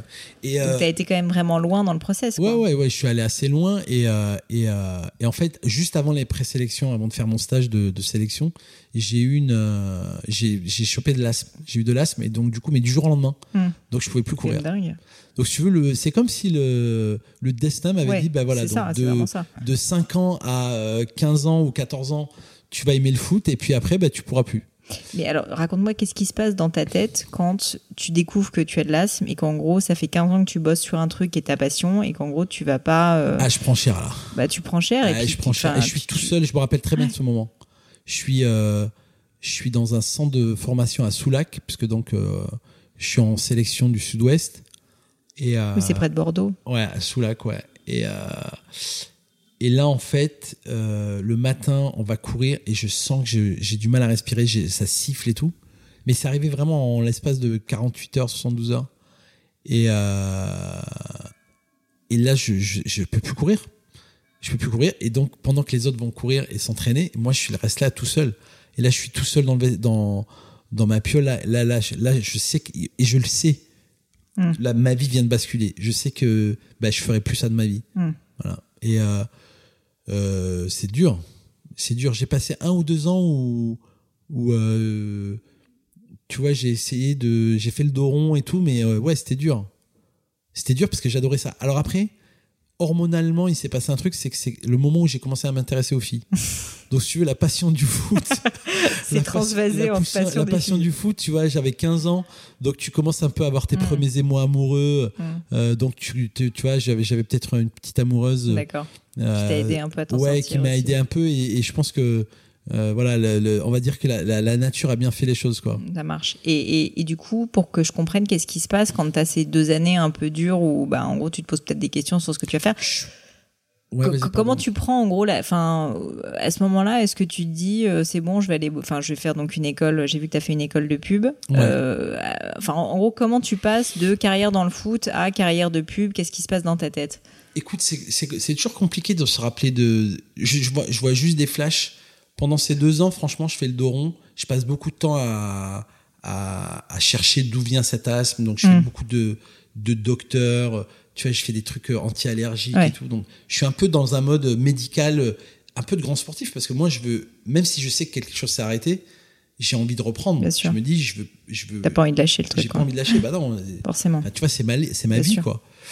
Et en fait, euh, au bout de deux ans, je crois que je suis, je suis blasé, quoi. Je me dis, putain, j'y arriverai plus. Et puis, c'est quand même l'âge, à 17 ans, où soit tu fais des études, soit tu refais du sport, mm. mais pour refaire du sport, je me disais, putain, j'ai manqué le train. Mm. Le train, le, train est vraiment parti sans moi. Et je me sens pas le, je me sens pas le truc. Et franchement, je crois que le, le souvenir que j'ai par rapport à la pub, vers 16, 17, 18 ans, je regardais des pubs à la télé et tout. Et en fait, je me disais, putain, c'est génial ce taf. Mm. J'adorais, en fait. Je trouvais que c'était comme des petits sketchs que je trouvais cool. Et sans savoir, sans avoir aucune personne autour de moi qui faisait de la pub, je me suis dit, tiens, ça doit être cool de faire ce métier. Et, donc, tu rentres en école de pub et, ensuite. Euh, en fait, je vais voir un, un, mec qui fait de l'orientation et tout. Et moi, je faisais un bac C à l'époque parce que j'étais assez bon en maths et en physique, même si je foutais rien. Et ce qui, était, euh, ce qui rendait dingue mon prof de maths qui aurait adoré que je finisse genre euh, faire un doctorat de, de neuro, je sais pas quoi. Et moi je lui dis alors déjà moi en blouse blanche toute ma vie tu m'oublies. J'ai pas du tout envie de faire ça.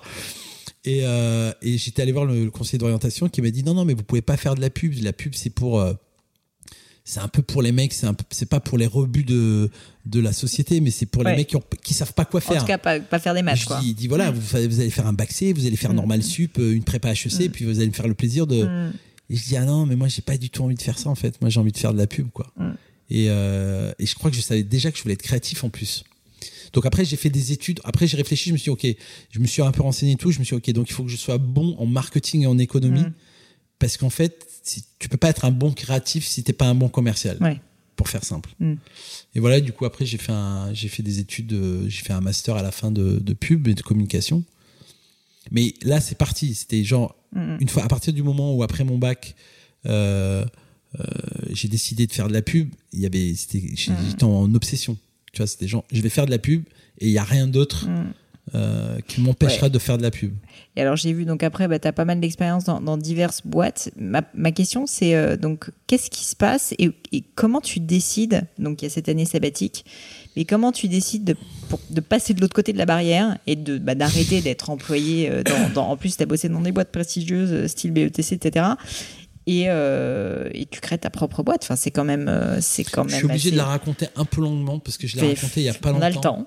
Enfin, moi, j'avais jamais eu l'occasion de la raconter, donc c'était au, c'était au Napoléon et dont le thème était la peur et j'avais été, j'avais été gentiment invité par Olivier Monder et j'ai raconté pourquoi. Et, j'avoue que ça m'a fait plaisir parce que les gens étaient vraiment morts de rire. Parce qu'en fait, c'est vraiment une erreur, en fait. En vrai, j'ai vraiment créé Buzzman par erreur. Euh, non, mais c'est important de le dire parce que les gens, tu sais, des fois, quand moi, il y a des gens qui viennent me voir et qui me disent, ouais, j'aimerais bien monter ma boîte de ça, de ça. Je trouve ça génial, tu vois. Des fois, tu as des, des gens qui me disent, ouais, j'ai envie de rénover des meubles. Je trouve ça génial. Moi, j'adore mm. rénover des meubles et je suis nul à le faire. Donc, je dis, mais vas-y, fais-le, comme ça, je t'achèterai des trucs. Et euh, en fait, moi, le, le, pour aller vraiment vite, je me suis fait virer de Publicis mhm. et j'ai vendu ma maison que j'avais rénovée et j'avais fait une très grosse plus-value. D'accord. Donc, si tu veux, pour la première fois de ma vie, j'étais riche. T'avais du cash. J'avais j'avais de l'argent. Mm. Mais j'avais pas des millions. Mais pour moi, à mon niveau, si tu veux, je me suis dit, oh, ah, c'est énorme, j'ai beaucoup d'argent, quoi. Donc, comme je suis un peu paysan, il y a une partie de l'argent. C'est pas indiscret, tu peux te dire à peu près Ouais, il y a aucune indiscrétion. Juste pour que les gens se rendent compte. J'avais, j'avais, euh, j'avais, on va dire, on va dire un truc comme 500 ou 600 000 D'accord. euros. Ouais, donc quand même. euh, Ce qui est une belle somme. Ouais, ouais. Mais attends, avec 600 000 euros, j'avais plus de maison. C'est ça. Voilà, donc il fallait quand même que faux. rachète. Il fallait que j'en rachète une. Donc en vrai, pendant quelques jours, j'ai été très riche et au bout de trois mois, il me restait plus que 300 000 D'accord. puisque j'ai acheté un truc qui coûtait 300 000 euros à l'époque.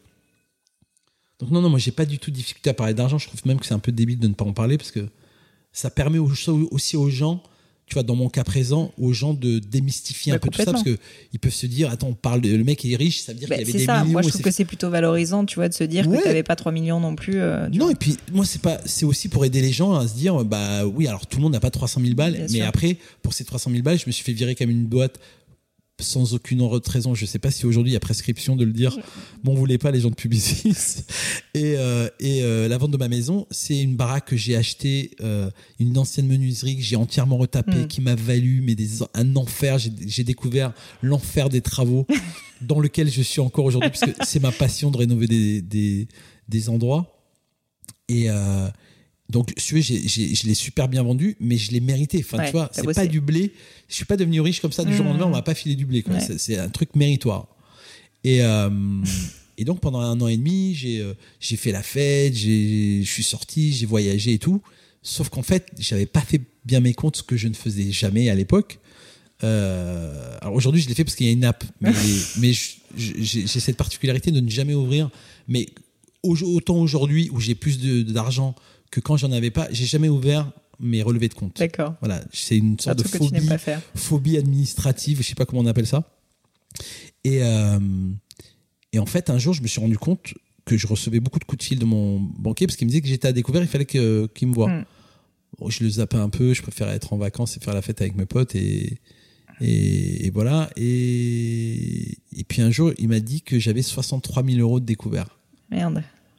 Donc là, je me suis dit, putain, ouais, là. Et là, pour la première fois de ma vie, un problème d'argent m'a empêché de dormir. Hmm. Parce que moi, ça m'a jamais empêché de dormir. Et d'ailleurs, tu vois, souvent les gens, ils disent, ouais, un entrepreneur, il dort pas parce qu'il y a les URSAF. Alors moi, zéro. Mais pas parce que je m'y intéresse pas, c'est parce que ça ne... Pas parce que j'ai pas peur, c'est parce que je suis insouciant. Hmm. En fait, je préfère ne pas... Ne pas y penser. Je tu regardes pas ton compte, donc en, tout cas, tu ne sais pas. J'ai payé un mec euh, dont, euh, dont je tire mon chapeau, qui s'appelle Olivier Amsalem, qui est mon directeur financier, qui me supporte depuis euh, 10 D'accord. ans aujourd'hui, et qui est un de mes associés, qui a pris toute cette partie de merde. Savoir s'entourer, messieurs, dames. Ouais, total. Donc, dont, dont je ne veux pas me- me- me- m'occuper. Et, euh, et en fait, un jour, je me suis retrouvé dans la merde, en Mm. fait. J'étais en banqueroute, ce qui s'appelle en banqueroute. Mm. Et en fait, je suis passé de, du mec riche à devoir taper de la, de la thune à ma, ma famille et à mes potes, à bouffer euh, du thon sauce Ouais. catalane et à le partager en deux. parce que- non, mais je te jure, je te jure, j'ai encore ce Ouais, souvenir je- c'était il y a pas le, son- le ton sauce catalane, c'est du Ah, ton véridique. sauce catalane coupée en deux que tu bouffais euh, en deux fois, en deux jours et tout. Et là, un jour, je me suis dit, putain, mais je suis vraiment dans la merde, quoi. Et en plus, l'ironie sur, c'est que je vivais dans un. Je venais d'acheter un truc que j'avais rénové, qui était un truc hyper euh, luxueux. Ouais. Et, tu- et je me dis, mais attends, c'est pas possible, je peux pas vivre là-dedans et bouffer. Donc, il faut que je fasse un truc. J'avais le choix en deux choses vendre ma maison, Mm. qui était un peu l'aboutissement de, de, de- de ces 12 ans de boulot que j'adore et dans lequel je vis toujours parce que je suis attaché euh, euh, affectivement à cet endroit et qui est un paradis. En fait, moi, je suis vraiment heureux d'habiter dans cette maison. Ou retrouver un travail. Ouais. Moi, j'étais bien lancé, quoi. Un an et demi d'un- de congé sabbatique, je pouvais encore tenir deux ou trois ans, tu vois. Et un jour, j'avais cette idée de faire Buzzman qui avait mûri, tu vois. C'est pour ça, on- en fait, quand on dit on fait rien, en fait, on oui, fait pas pas rien. vrai. On, on En fait, comme tu sédimentes, quoi. Et, euh, et un jour, je me dis, mais j'ai une idée. Un matin, je me lève et je me dis, Georges, t'es un génie. t'es un génie, quoi. Je prends mon vélo, parce qu'à l'époque, donc j'avais acheté un vélo parce que je, je flânais, donc j'ai découvert. Paris, c'était génial, tu vois. Et euh, je prends mon vélo, j'arrive à la banque et je vais voir mon banquière et je lui dis, euh, j'ai une idée. Elle me dit, bah allez-y. Elle me dit, voilà, c'est très simple. je vais, je vais créer une boîte. Et tous les mois, je vais me verser un gros salaire.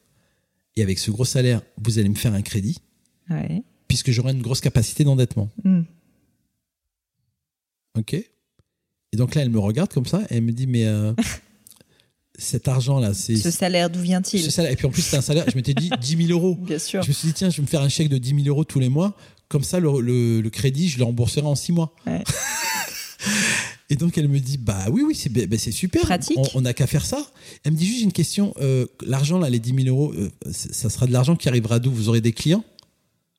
Ah ben non j'ai pas de clients mais il suffit que je fasse un chèque. Ouais. Je fais un chèque de 10 000 euros à mon ordre. elle me dit oui ça s'appelle un chèque en bois. et là en fait je me suis je suis passé du génie à l'enfant. et je me suis dit comment j'ai pu imaginer? Et là, je me suis dit, putain, je suis dans la merde. Elle me dit, vous avez pas d'autre, c'était une, elle me dit, ça c'était une blague, mais la vraie idée, c'est quoi? Je dis, non, je vous jure, c'était ça. Elle me dit, non, mais non, non, c'est pas une idée, ça. Et puis, j'ai appelé, euh, j'ai appelé un, une ou deux personnes, et notamment, j'ai appelé Patrice Haddad, euh, que je tiens à remercier encore aujourd'hui. Euh, et lui, il m'a dit, bah, vas-y, viens, on le fait, et on va faire Buzzman, et, et donc, ça a été mon premier associé qui a mm. été obligé de sortir de l'actionnariat pour euh, des, euh, des, histoires de conflits d'intérêts. Mm. Et, euh, et, voilà. Et Buzzman s'est créé là-dessus. En fait, Buzzman s'est créé parce qu'il fallait que je rembourse un prêt. Mm. Si je dois faire le résumé. En une ligne, quoi, c'est ça. En une ligne, j'ai, j'ai vraiment créé Buzzman parce qu'il a fallu que je rembourse un prêt. J'adore. Et franchement, je l'ai vraiment fait pendant un an en n'ayant que ça en ouais, tête. Tu t'avais pas forcément. Ah, rien à branler de, de, succès, de faire des campagnes. Enfin, si je voulais faire des bonnes campagnes parce que je voulais quand même faire un truc bien, mais mais aucune vision. Tiens, les gens ils pensent que j'étais visionnaire et tout, zéro. Et alors, à quel moment, euh, pour terminer là-dessus, à quel moment tu sens que ça a décollé? À quel moment tu passes de je rembourse mon prêt et euh, il faut juste que je me paye un salaire à euh, en fait non seulement ça va être une vraie boîte mais ça va être une agence différente tu vois avec une vision une culture différente ça une équipe hyper vite au bout d'un an, en fait, on avait fait deux ou trois trucs. Et en fait, je vois bien que les trucs qu'on fait, personne n'est fait. Hmm. Et qu'en fait, pendant cette année et demie-là où j'ai a priori rien fait, en fait, j'ai fait beaucoup de choses. Hmm. J'ai bossé sur Internet, j'ai regardé les trucs, j'ai fait de la veille. Euh, j'ai fait le truc que t'as pas le temps de faire quand tu bosses, en fait. Quand tu bosses, tu es dans ton match et tu hmm. regardes pas ce qui se passe à côté. Donc, je me suis enrichi de plein de choses différentes. Et pas que dans la pub, dans plein de trucs. Euh, et en réalité, euh, ouais, assez rapidement, je me suis dit, tiens, j'ai un truc euh, qui est différent. Faut pas que je le lâche. Quoi. Ouais, et, et, et, surtout, j'étais en, j'étais en feu. J'étais dans mon élément, tu vois, j'étais en feu, j'étais, tu vois, j'étais, je marchais sur l'eau, quoi. Mm. Et je me suis dit, il y a un truc là-dedans, ça va prendre du temps. Mm. Je pensais que ça prendrait trois ans. Ça, ça a pris quand même six ans en vrai pour que ça commence vraiment à bastonner. Euh, c'est toujours plus long que ce qu'on pense. Hein. C'est toujours plus long. Et puis surtout, là, dans la pub, les gens, les gens dans la pub sont des éponges. Donc je pensais que très rapidement, les concurrents, les grands groupes, ils feraient la même chose que moi, mais plus rapidement. Ça a pris plus de temps aussi. Mm.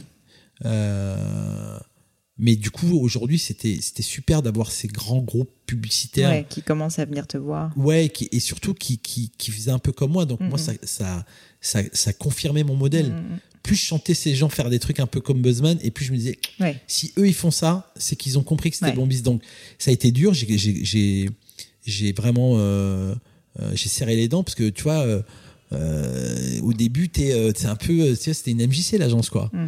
Et puis moi je suis un je suis un je suis un doux rêveur. Je suis pas un, tu vois, je suis pas. Un, On a compris que t'es pas un financier. Je suis pas un financier. Alors, je suis bon en égo.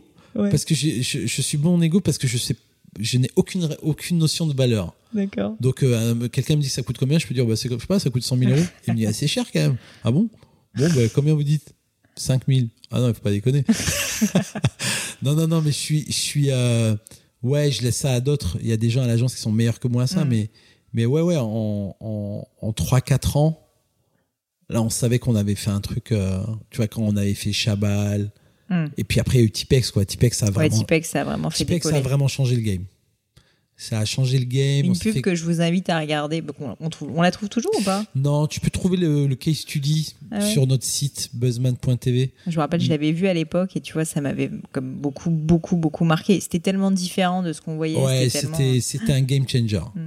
C'était un c'était un, ça a été un, ouais, ça a été un, ça a été un cas d'école mondial. Hein, ah bah, ça a été connu dans le monde entier et, et c'est vrai qu'on s'est fait connaître avec ce truc. Ça a été, euh, il y a eu vraiment un blues, il y a une sorte de baby blues après euh, Tipex parce que tu après tu dis putain une fois que, j'ai, une fois que j'ai fait ce truc là qu'est-ce qui va se passer et puis les gens ils te regardent plus. Donc euh, et c'est en, en réalité il y a rien de mieux. Quand les gens te regardent et que tu dis je peux pas décevoir les gens un, tu peux pas les décevoir. Tu penses que ça te tire vers le haut ou au contraire ça te met ah, tellement la pression parce qu'il y a des gens qui, qui ah, le vivent mal. Hein. Toi, t'aimes bien Ah moi j'adore, j'attends, j'adore qu'on m'attende au tournant. j'adore qu'on m'attende au tournant. Bah il y a, y a, rien, y a rien de meilleur fuel quoi. Hmm. Et tu, tu veux que je te dise? Parce que moi j'ai aussi cette, ce credo là, c'est si on y arrive, c'est super, mais si on n'y arrive pas, on s'en fout. Ouais. Tu vois, il y a, y a, pour ça que Il n'y a pas aussi le truc de se dire si on n'y arrive pas, c'est la fin du monde, je hmm. m'en fous. Tu sais, je dis souvent à mes créatifs, euh, parce que quand tu es créatif, tu te mets quand même bien, bien la pression, surtout quand tu es dans une agence comme la nôtre où euh, tu as quand même eu des prédécesseurs qui ont fait des grandes campagnes. Mm. Tu te dois de faire des trucs qui sont de ce niveau. Et, euh, et, des fois, parfois, quand tu regardes un joueur de tennis, par exemple, il y a des gens qui perdent leurs moyens. Ouais, ils, vont, ça. ils vont Face à la pression, quoi. Et la pression, et ils foutent la, la, balle à côté, tu vois.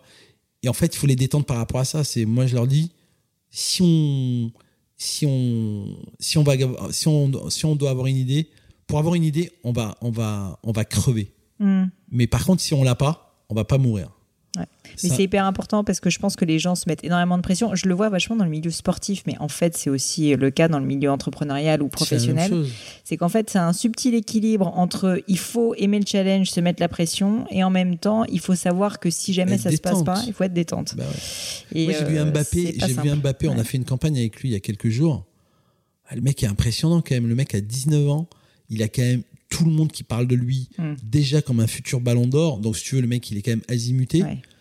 le mec, c'est un enfant. Mais c'est pas un enfant qui se prend au sérieux, parce qu'il se prend au sérieux. Hein. Le mec, d'ailleurs, tu vois bien. Il, le peut en même temps. Mais ouais, il peut. Non, mais il se prend au sérieux dans le sens où le mec est là pour être numéro un. Il n'a hmm. pas envie d'être numéro deux. Par contre, tu le vois, de la façon dont il parle et tout. Le mec est tellement gentil. C'est un chouette mec. Tu vois ce que je veux dire? C'est un chouette mec. C'est un. Il va réussir. Moi, en fait, en le voyant là, et j'ai dit au mec de l'agence, lui, il va aller très très loin. Parce que en fait, il a le mental de mm. ce qu'il va devenir. Mm. Il est, il, est, il est gaulé intellectuellement pour devenir un très très grand. Il n'a pas que euh, le jeu et tout, parce qu'en vrai, c'est comme tu as raison pour les entrepreneurs. Tu as, as, ce que tu as. Les compétences et les compétences, et après, tu as ce qu'il y a là-haut. quoi. Mm. Et honnêtement, parfois, je me pose la question est-ce qu'il y a des moments où j'aurais pu euh, exploser en vol? Ouais, carrément. Il y a eu des moments où, je, où notamment au début où j'aurais pu euh, tout abandonner et dire ah non mais c'est trop dur quoi. C'est dur hein, franchement et on va pas se mentir c'est magnifique quand ça marche et, mm. et, et c'est c'est un, un, aboutissement de ma boule de, à vivre. Mais en vrai c'est aussi un aboutissement de ma boule parce que tu sais par quoi tu t'es passé et tu dis putain j'ai réussi. c'est difficile à décrire je trouve en plus parce que en fait même moi, je même si tu non mais une image. Vas-y bah, bah, vas-y vas-y. non mais moi ce que j'allais dire c'est que même si tu as du succès et que là votre enfin Buzzman cartonne etc en fait comme tu dis tu es passé quand même par des moments c'est presque inexplicable mais où en gros tu, tu, tu tu penses que ça va être la fin du monde dans trois jours. Tu vas crever. Tu, penses que tu vas mourir, tu, n'arrives pas à dormir. Enfin, c'est alors peut-être pas toi, mais euh, et pourtant, en fait, c'est la somme finalement de des petits succès et du fait que tu as réussi à abandonner les abdos et à ne pas euh, crever euh, quand tu étais dans les moments du, au fond du trou qui font que, que ça reste. Quoi. Mais en réalité, je pense même que si tout se passe bien, en fait, c'est c'est pas intéressant. Non, c'est sûr. C'est pas intéressant parce que effectivement, les moments où on a où on a perdu. Tu sais, déjà, c'est simple. Nous, on a un truc qui s'appelle les appels d'offres. Hmm. On bosse des fois pendant deux, trois mois. Tu, présentes et tu perds. Hmm. Tu as bossé jour et nuit et on te dit Ah ben non, c'est pas vous, c'est ton pote, c'est ton voisin qui a gagné. Là, c'est dur. Hmm. Et à ça, je pense que je suis bon. C'est-à-dire que passer à autre chose. Rebondir rapidement. Vas-y, tu sais quoi On s'en fout. On va aller chercher d'autres trucs. À ça, je suis bon. Et c'est une culture que tu as inculquée aussi aux équipes? Je pense, ouais. Je pense, ouais. Il n'y a, y a rien de très grave, en fait. En fait, pour l'instant, on a vécu plein de choses graves, mais au final, il n'y a eu rien de mm. très grave. Un jour, je te donne une, anecdote quand même. Il y a, y a, une boîte qui, a, qui avait 2 millions d'impayés. Ils ont failli planter la boîte. Ils devaient nous, ils nous devaient 2 millions. Et c'était quasiment un de nos plus gros clients. Et on leur a dit, mais vous êtes malade, en fait. Vous mm. allez crever notre boîte, en fait. Ce jour-là, là, j'ai dit. Là, t'as eu un peu peur quand même là tu commences à être en mode funambule quoi tu mm. dis là faut vraiment que je sois bon quoi mm. Mais d'ailleurs, c'est assez injuste parce que tout est basé sur les décisions que tu prends. Des fois, tu prends juste, tu sais, tu prends la, petite ruelle à gauche. Ouais, tu peux pas savoir. En et tu peux pas savoir ce qui va mm. arriver. Et t'as la bagnole, t'as une bagnole qui arrive et, et boum, t'es mort. En réalité, je pense que c'est aussi toutes les souffrances, euh, toutes les peines, tous les. Puis c'est un truc d'équipe, tu vois. Moi, je trouve qu'en vrai, le vrai, la vraie image que moi j'ai, c'est peut-être pas la bonne, mais en tout cas, c'est comme ça que je le vis. Pour moi, c'est, tu sais, euh, euh, les mecs qui allaient dans la jungle et et euh, tu sais, ils sont dans, dans des sables mouvants et ils ont un couteau dans les dents. Et euh, tu sais, t'as des feuillages avec et ils des. Se le passage. Ouais, ils se le passage. Et t'as des animaux avec des têtes cheloues, t'as des bruits, genre où tu dis, oulala, là là, c'est très inquiétant. En fait, pour moi, c'est ça. Ouais. Et en fait, quand t'arrives et tu sais, t'as la scène tu finale, sais pas ce qu'il y a devant, ils arrivent comme ça. Et en fait, ils arrivent, ils traversent ce truc. Et là, ils arrivent. Et à la fin, t'as un paysage mm. de Maboule qui est sublime avec euh, tu vois un, truc luxuriant avec euh, un, super oiseau de couleur qui passe à côté en fait pour moi c'est ça hmm. en fait c'est tu kiffes d'autant plus ça parce qu'avant tu sais par quoi t'es passé t'en as tellement chié et tout alors c'est un peu caricatural de dire ça mais en réalité enfin tu vois t'es d'autant plus heureux euh, l'année dernière je me rappelle quand on a perdu Mythique qu'est-ce qu'on était content d'avoir gagné Boursorama hmm. tu vois on l'a perdu et pendant qu'on l'a perdu, on était en pitch sur Boursorama. Hmm. Et franchement, on était effondré parce que Mythique, c'était un truc vraiment auquel on était hyper euh, attaché. Attaché et tout. Et on avait un truc presque sentimental, tu vois. Ça, c'était vraiment dur. Hmm. Et là, de, là de, de, remettre la dose un toi, remettre la dose à toute l'équipe. Euh, c'est ça aussi être président. En réalité, c'est ça être président. C'est d'avoir. Euh, en fait, c'est de savoir mentir. en vrai, c'est de faire croire que tu ça va aller, que en patate alors que tu es au fond du seau, tu vois. Bon, et, euh, comme je vois que le temps passe un petit peu, je vais te laisser tranquille. Mais pour terminer, j'aime bien, euh, j'aime bien parler un tout petit peu plus de, vie perso et j'ai des petites questions rapides. Euh, tu peux y répondre plus longuement, mais, mais elles sont rapides. déjà, en fait, on a parlé rapidement de bouffe. Moi, j'aime bien tout ce qui a trait à la santé et notamment donc sport, alimentation. Est-ce que tu fais gaffe? Est-ce que tu suis un peu un régime particulier? Est-ce que c'est un truc qui te tient à cœur? Ça me et tient pourquoi? ça me tient beaucoup à cœur parce qu'il y a, il y a sept ans, j'ai fait un régime et je me suis rendu compte que notre alimentation, c'était, enfin, c'est comme ça que je l'ai ressenti. Je me suis dit, en fait, tous ces cancers, ça doit venir beaucoup de mm. l'alimentation. Et, euh, et m'est revenu cette image quand j'étais gamin de faire une visite euh, euh, dans un, dans un, tu sais, dans une ferme où ils gavaient les oies. Mm. Et, et gavaient les oies et tout. Et donc là, ils faisaient des foie gras. Et là, j'ai eu un déclic. Je me suis dit, en fait, un foie gras, c'est une tumeur du foie. En fait, c'est une malformation, c'est une maladie du foie. Et en fait, j'ai vérifié et c'est le cas en fait. En fait, un foie gras, c'est une tumeur du foie. Quelle horreur. C'est ça en fait. Et pourtant, tu avais commencé diaboliquement bon. Et comme je suis un kiffeur, je continue à manger du foie gras parce qu'il faut quand même pas déconner et je viens du sud-ouest. Mais par contre, ça m'a vraiment fait un gros reset alimentaire. Mm. Et aujourd'hui, j'adore manger, mais d'abord aussi parce que j'ai bientôt 50 piges et qu'à un moment tu dis c'est plus pareil. La machine, il faut quand même un tout petit peu faire attention à elle. Mm. En fait, je crois que c'est juste ça. Il faut juste faire un peu attention. Je fais plus de sport. Je mange. Euh, et du coup, c'est quoi un peu tes quelques règles d'hygiène de vie de base? Je me fais plaisir et quand je fais gaffe, je fais vraiment gaffe. Je peux, euh, je peux me mettre en diète. Donc tu es plus par phase, tu bouffes bien et puis ensuite tu fais des diètes quoi. Ouais, pas des diètes parce qu'il faut pas déconner, mais mais je m'en fais quand je... alors par exemple quand je fais des excès, je peux me mettre 48 heures en diète. D'accord. Ah tu vois, je peux mettre des trucs comme ça. Je peux, euh, je peux manger pendant une semaine que des légumes. Mais en fait, tu te rends compte que quand tu fais ça, d'abord un, c'est hyper satisfaisant, euh, mm. même mentalement parce que D'abord, un, tu te montres à toi-même que tu t'intéresses à toi-même. Non, mais que tu t'intéresses à toi-même, que tu fais attention à toi. Donc, en fait, c'est toujours le truc, l'estime de soi, ça fait toujours du bien. Et, euh, et, puis ça te fait du bien même tout simplement dans le corps quoi. Bah, physiologiquement, tu, te sens, tu as plus d'énergie, euh, tu sens plus les as plus d'énergie et maintenant quand je me prends une caisse, je mets trois jours à m'en remettre, mais ça ne m'empêche pas de m'en prendre. et au niveau Parce que c'est quand même cool de picoler. Ouais, des bons. On a dans, dans ta région de plus en plus, le bon vin. Je pense que je vieillis en fait. Hein. Avant, je picolais de la vodka et maintenant. Tu je... sais, c'est l'habitude. Hein. Les gens, euh, les gens qui vieillissent, ils aiment les bons vins parce que finalement, ils savent, ils ont goûté plein de trucs et ils savent que c'est. Non, mais ils savent que c'est ce qu'il y a de meilleur aussi, tu vois. Ouais, et puis parce qu'ils savent que la vodka, c'est quand même compliqué. C'est un peu plus dur le lendemain matin. Ouais. ouais. exactement. Et au niveau du sport, du coup, toi qui étais quand même un, même un vrai sportif, tu, tu, tu fais quoi maintenant? Alors moi j'ai rien j'ai rien foutu de sport pendant 20 ans, ce qui m'a permis de monter carrément au quintal. Mm. Donc euh, le jour où je suis arrivé à 97, là je me suis le dit quintal, on me l'avait jamais fait. Ouais, le quintal, bah, le quintal, moi je suis physique chimie, hein, et je me suis dit oulala, là là, et là il y a un problème. Mm. Et du coup bah j'ai fait un régime et là aujourd'hui je dois faire 82, 83 kilos, tu vois, et, et c'est bien, j'ai perdu 15 kilos dans lequel je me maintiens. Hmm. Et, euh, et, de temps en temps, par contre, je me prends une petite folie. Pendant deux mois, je fais régime hmm. et où je peux perdre 3-4 kilos, mais plus pour une sorte de, petit challenge que je me fais à moi-même. Hmm. Et euh, je fais du sport. Là, j'ai une coach. Euh, euh, j'ai une coach avec lequel je fais un peu de crossfit, je fais un peu de vélo, je nage.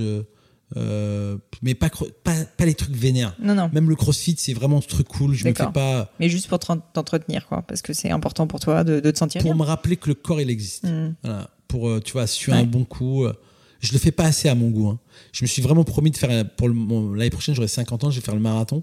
Ah, Donc là, je suis un, là, je suis en challenge là. C'est vrai. Ah bah écoute, on le fera peut-être ensemble parce que moi aussi, j'ai bien envie. Mais je suis ah un bon peu. Au mois d'avril. Je vais peut-être essayer.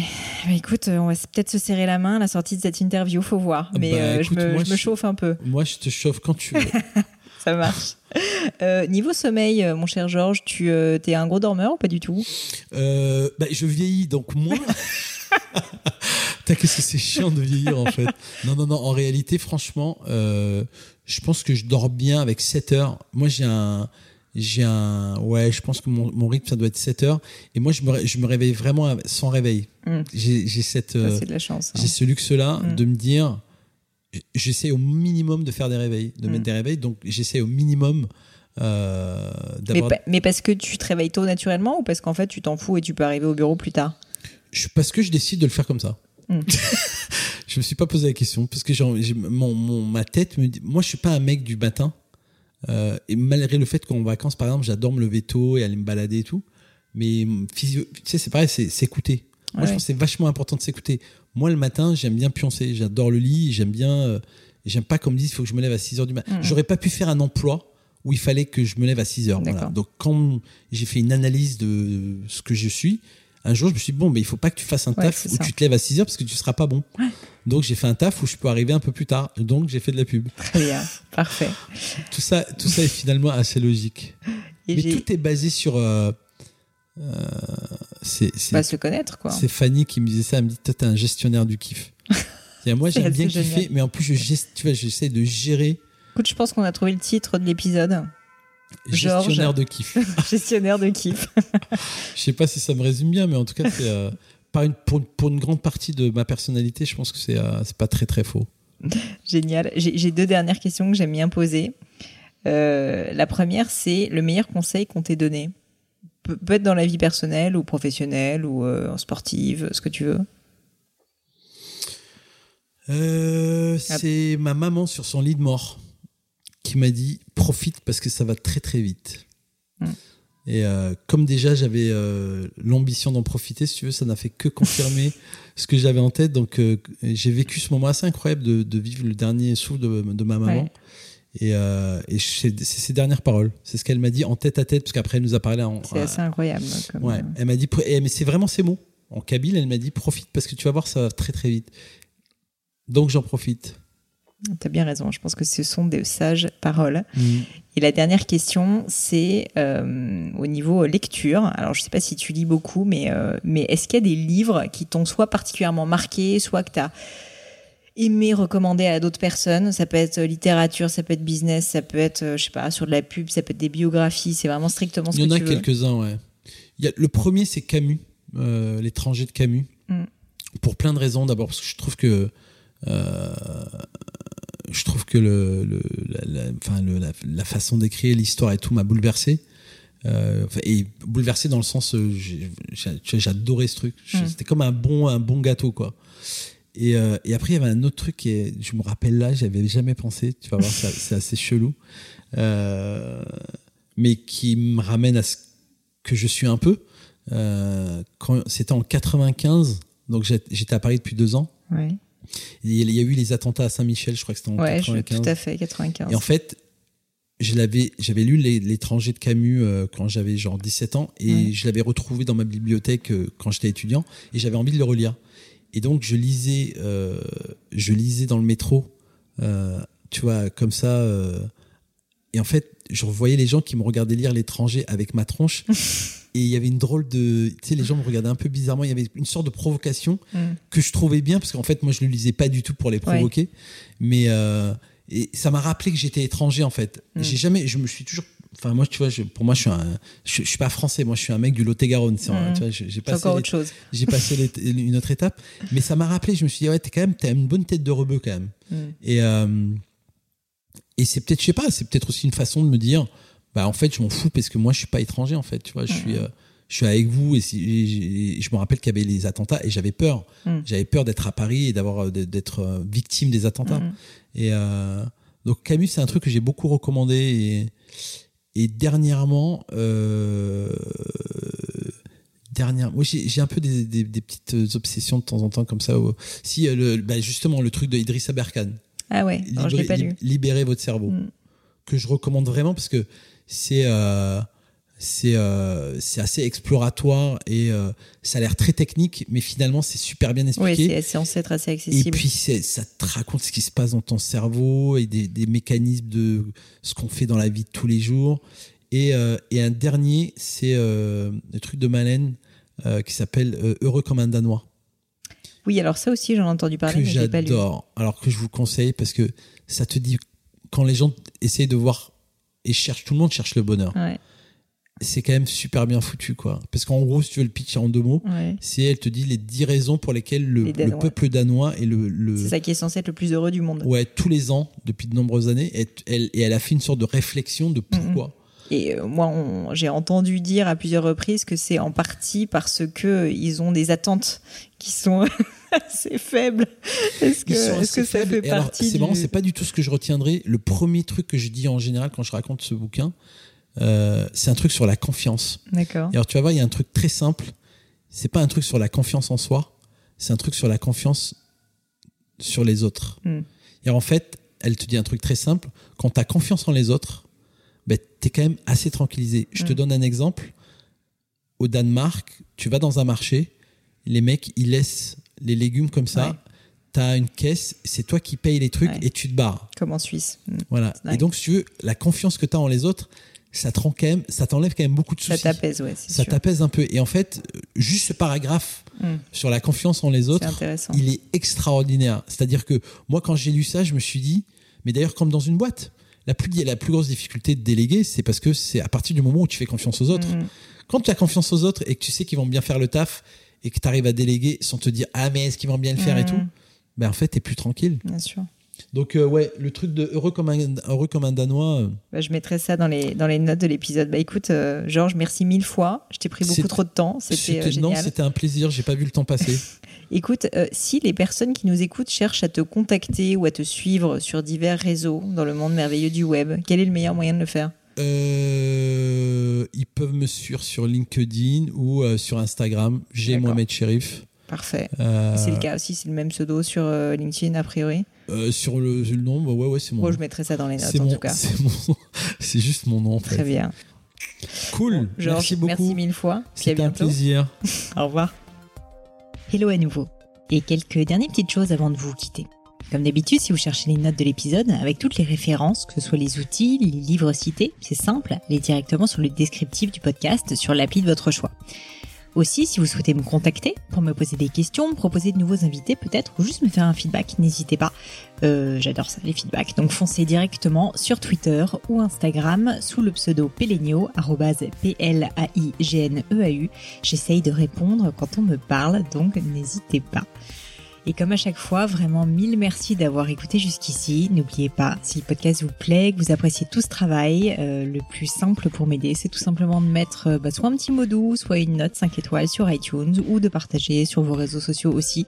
Ça donne le moral, ça m'aide énormément à faire connaître le, le podcast, donc n'hésitez pas. Voilà, merci à tous et je vous dis à très vite pour un nouvel épisode.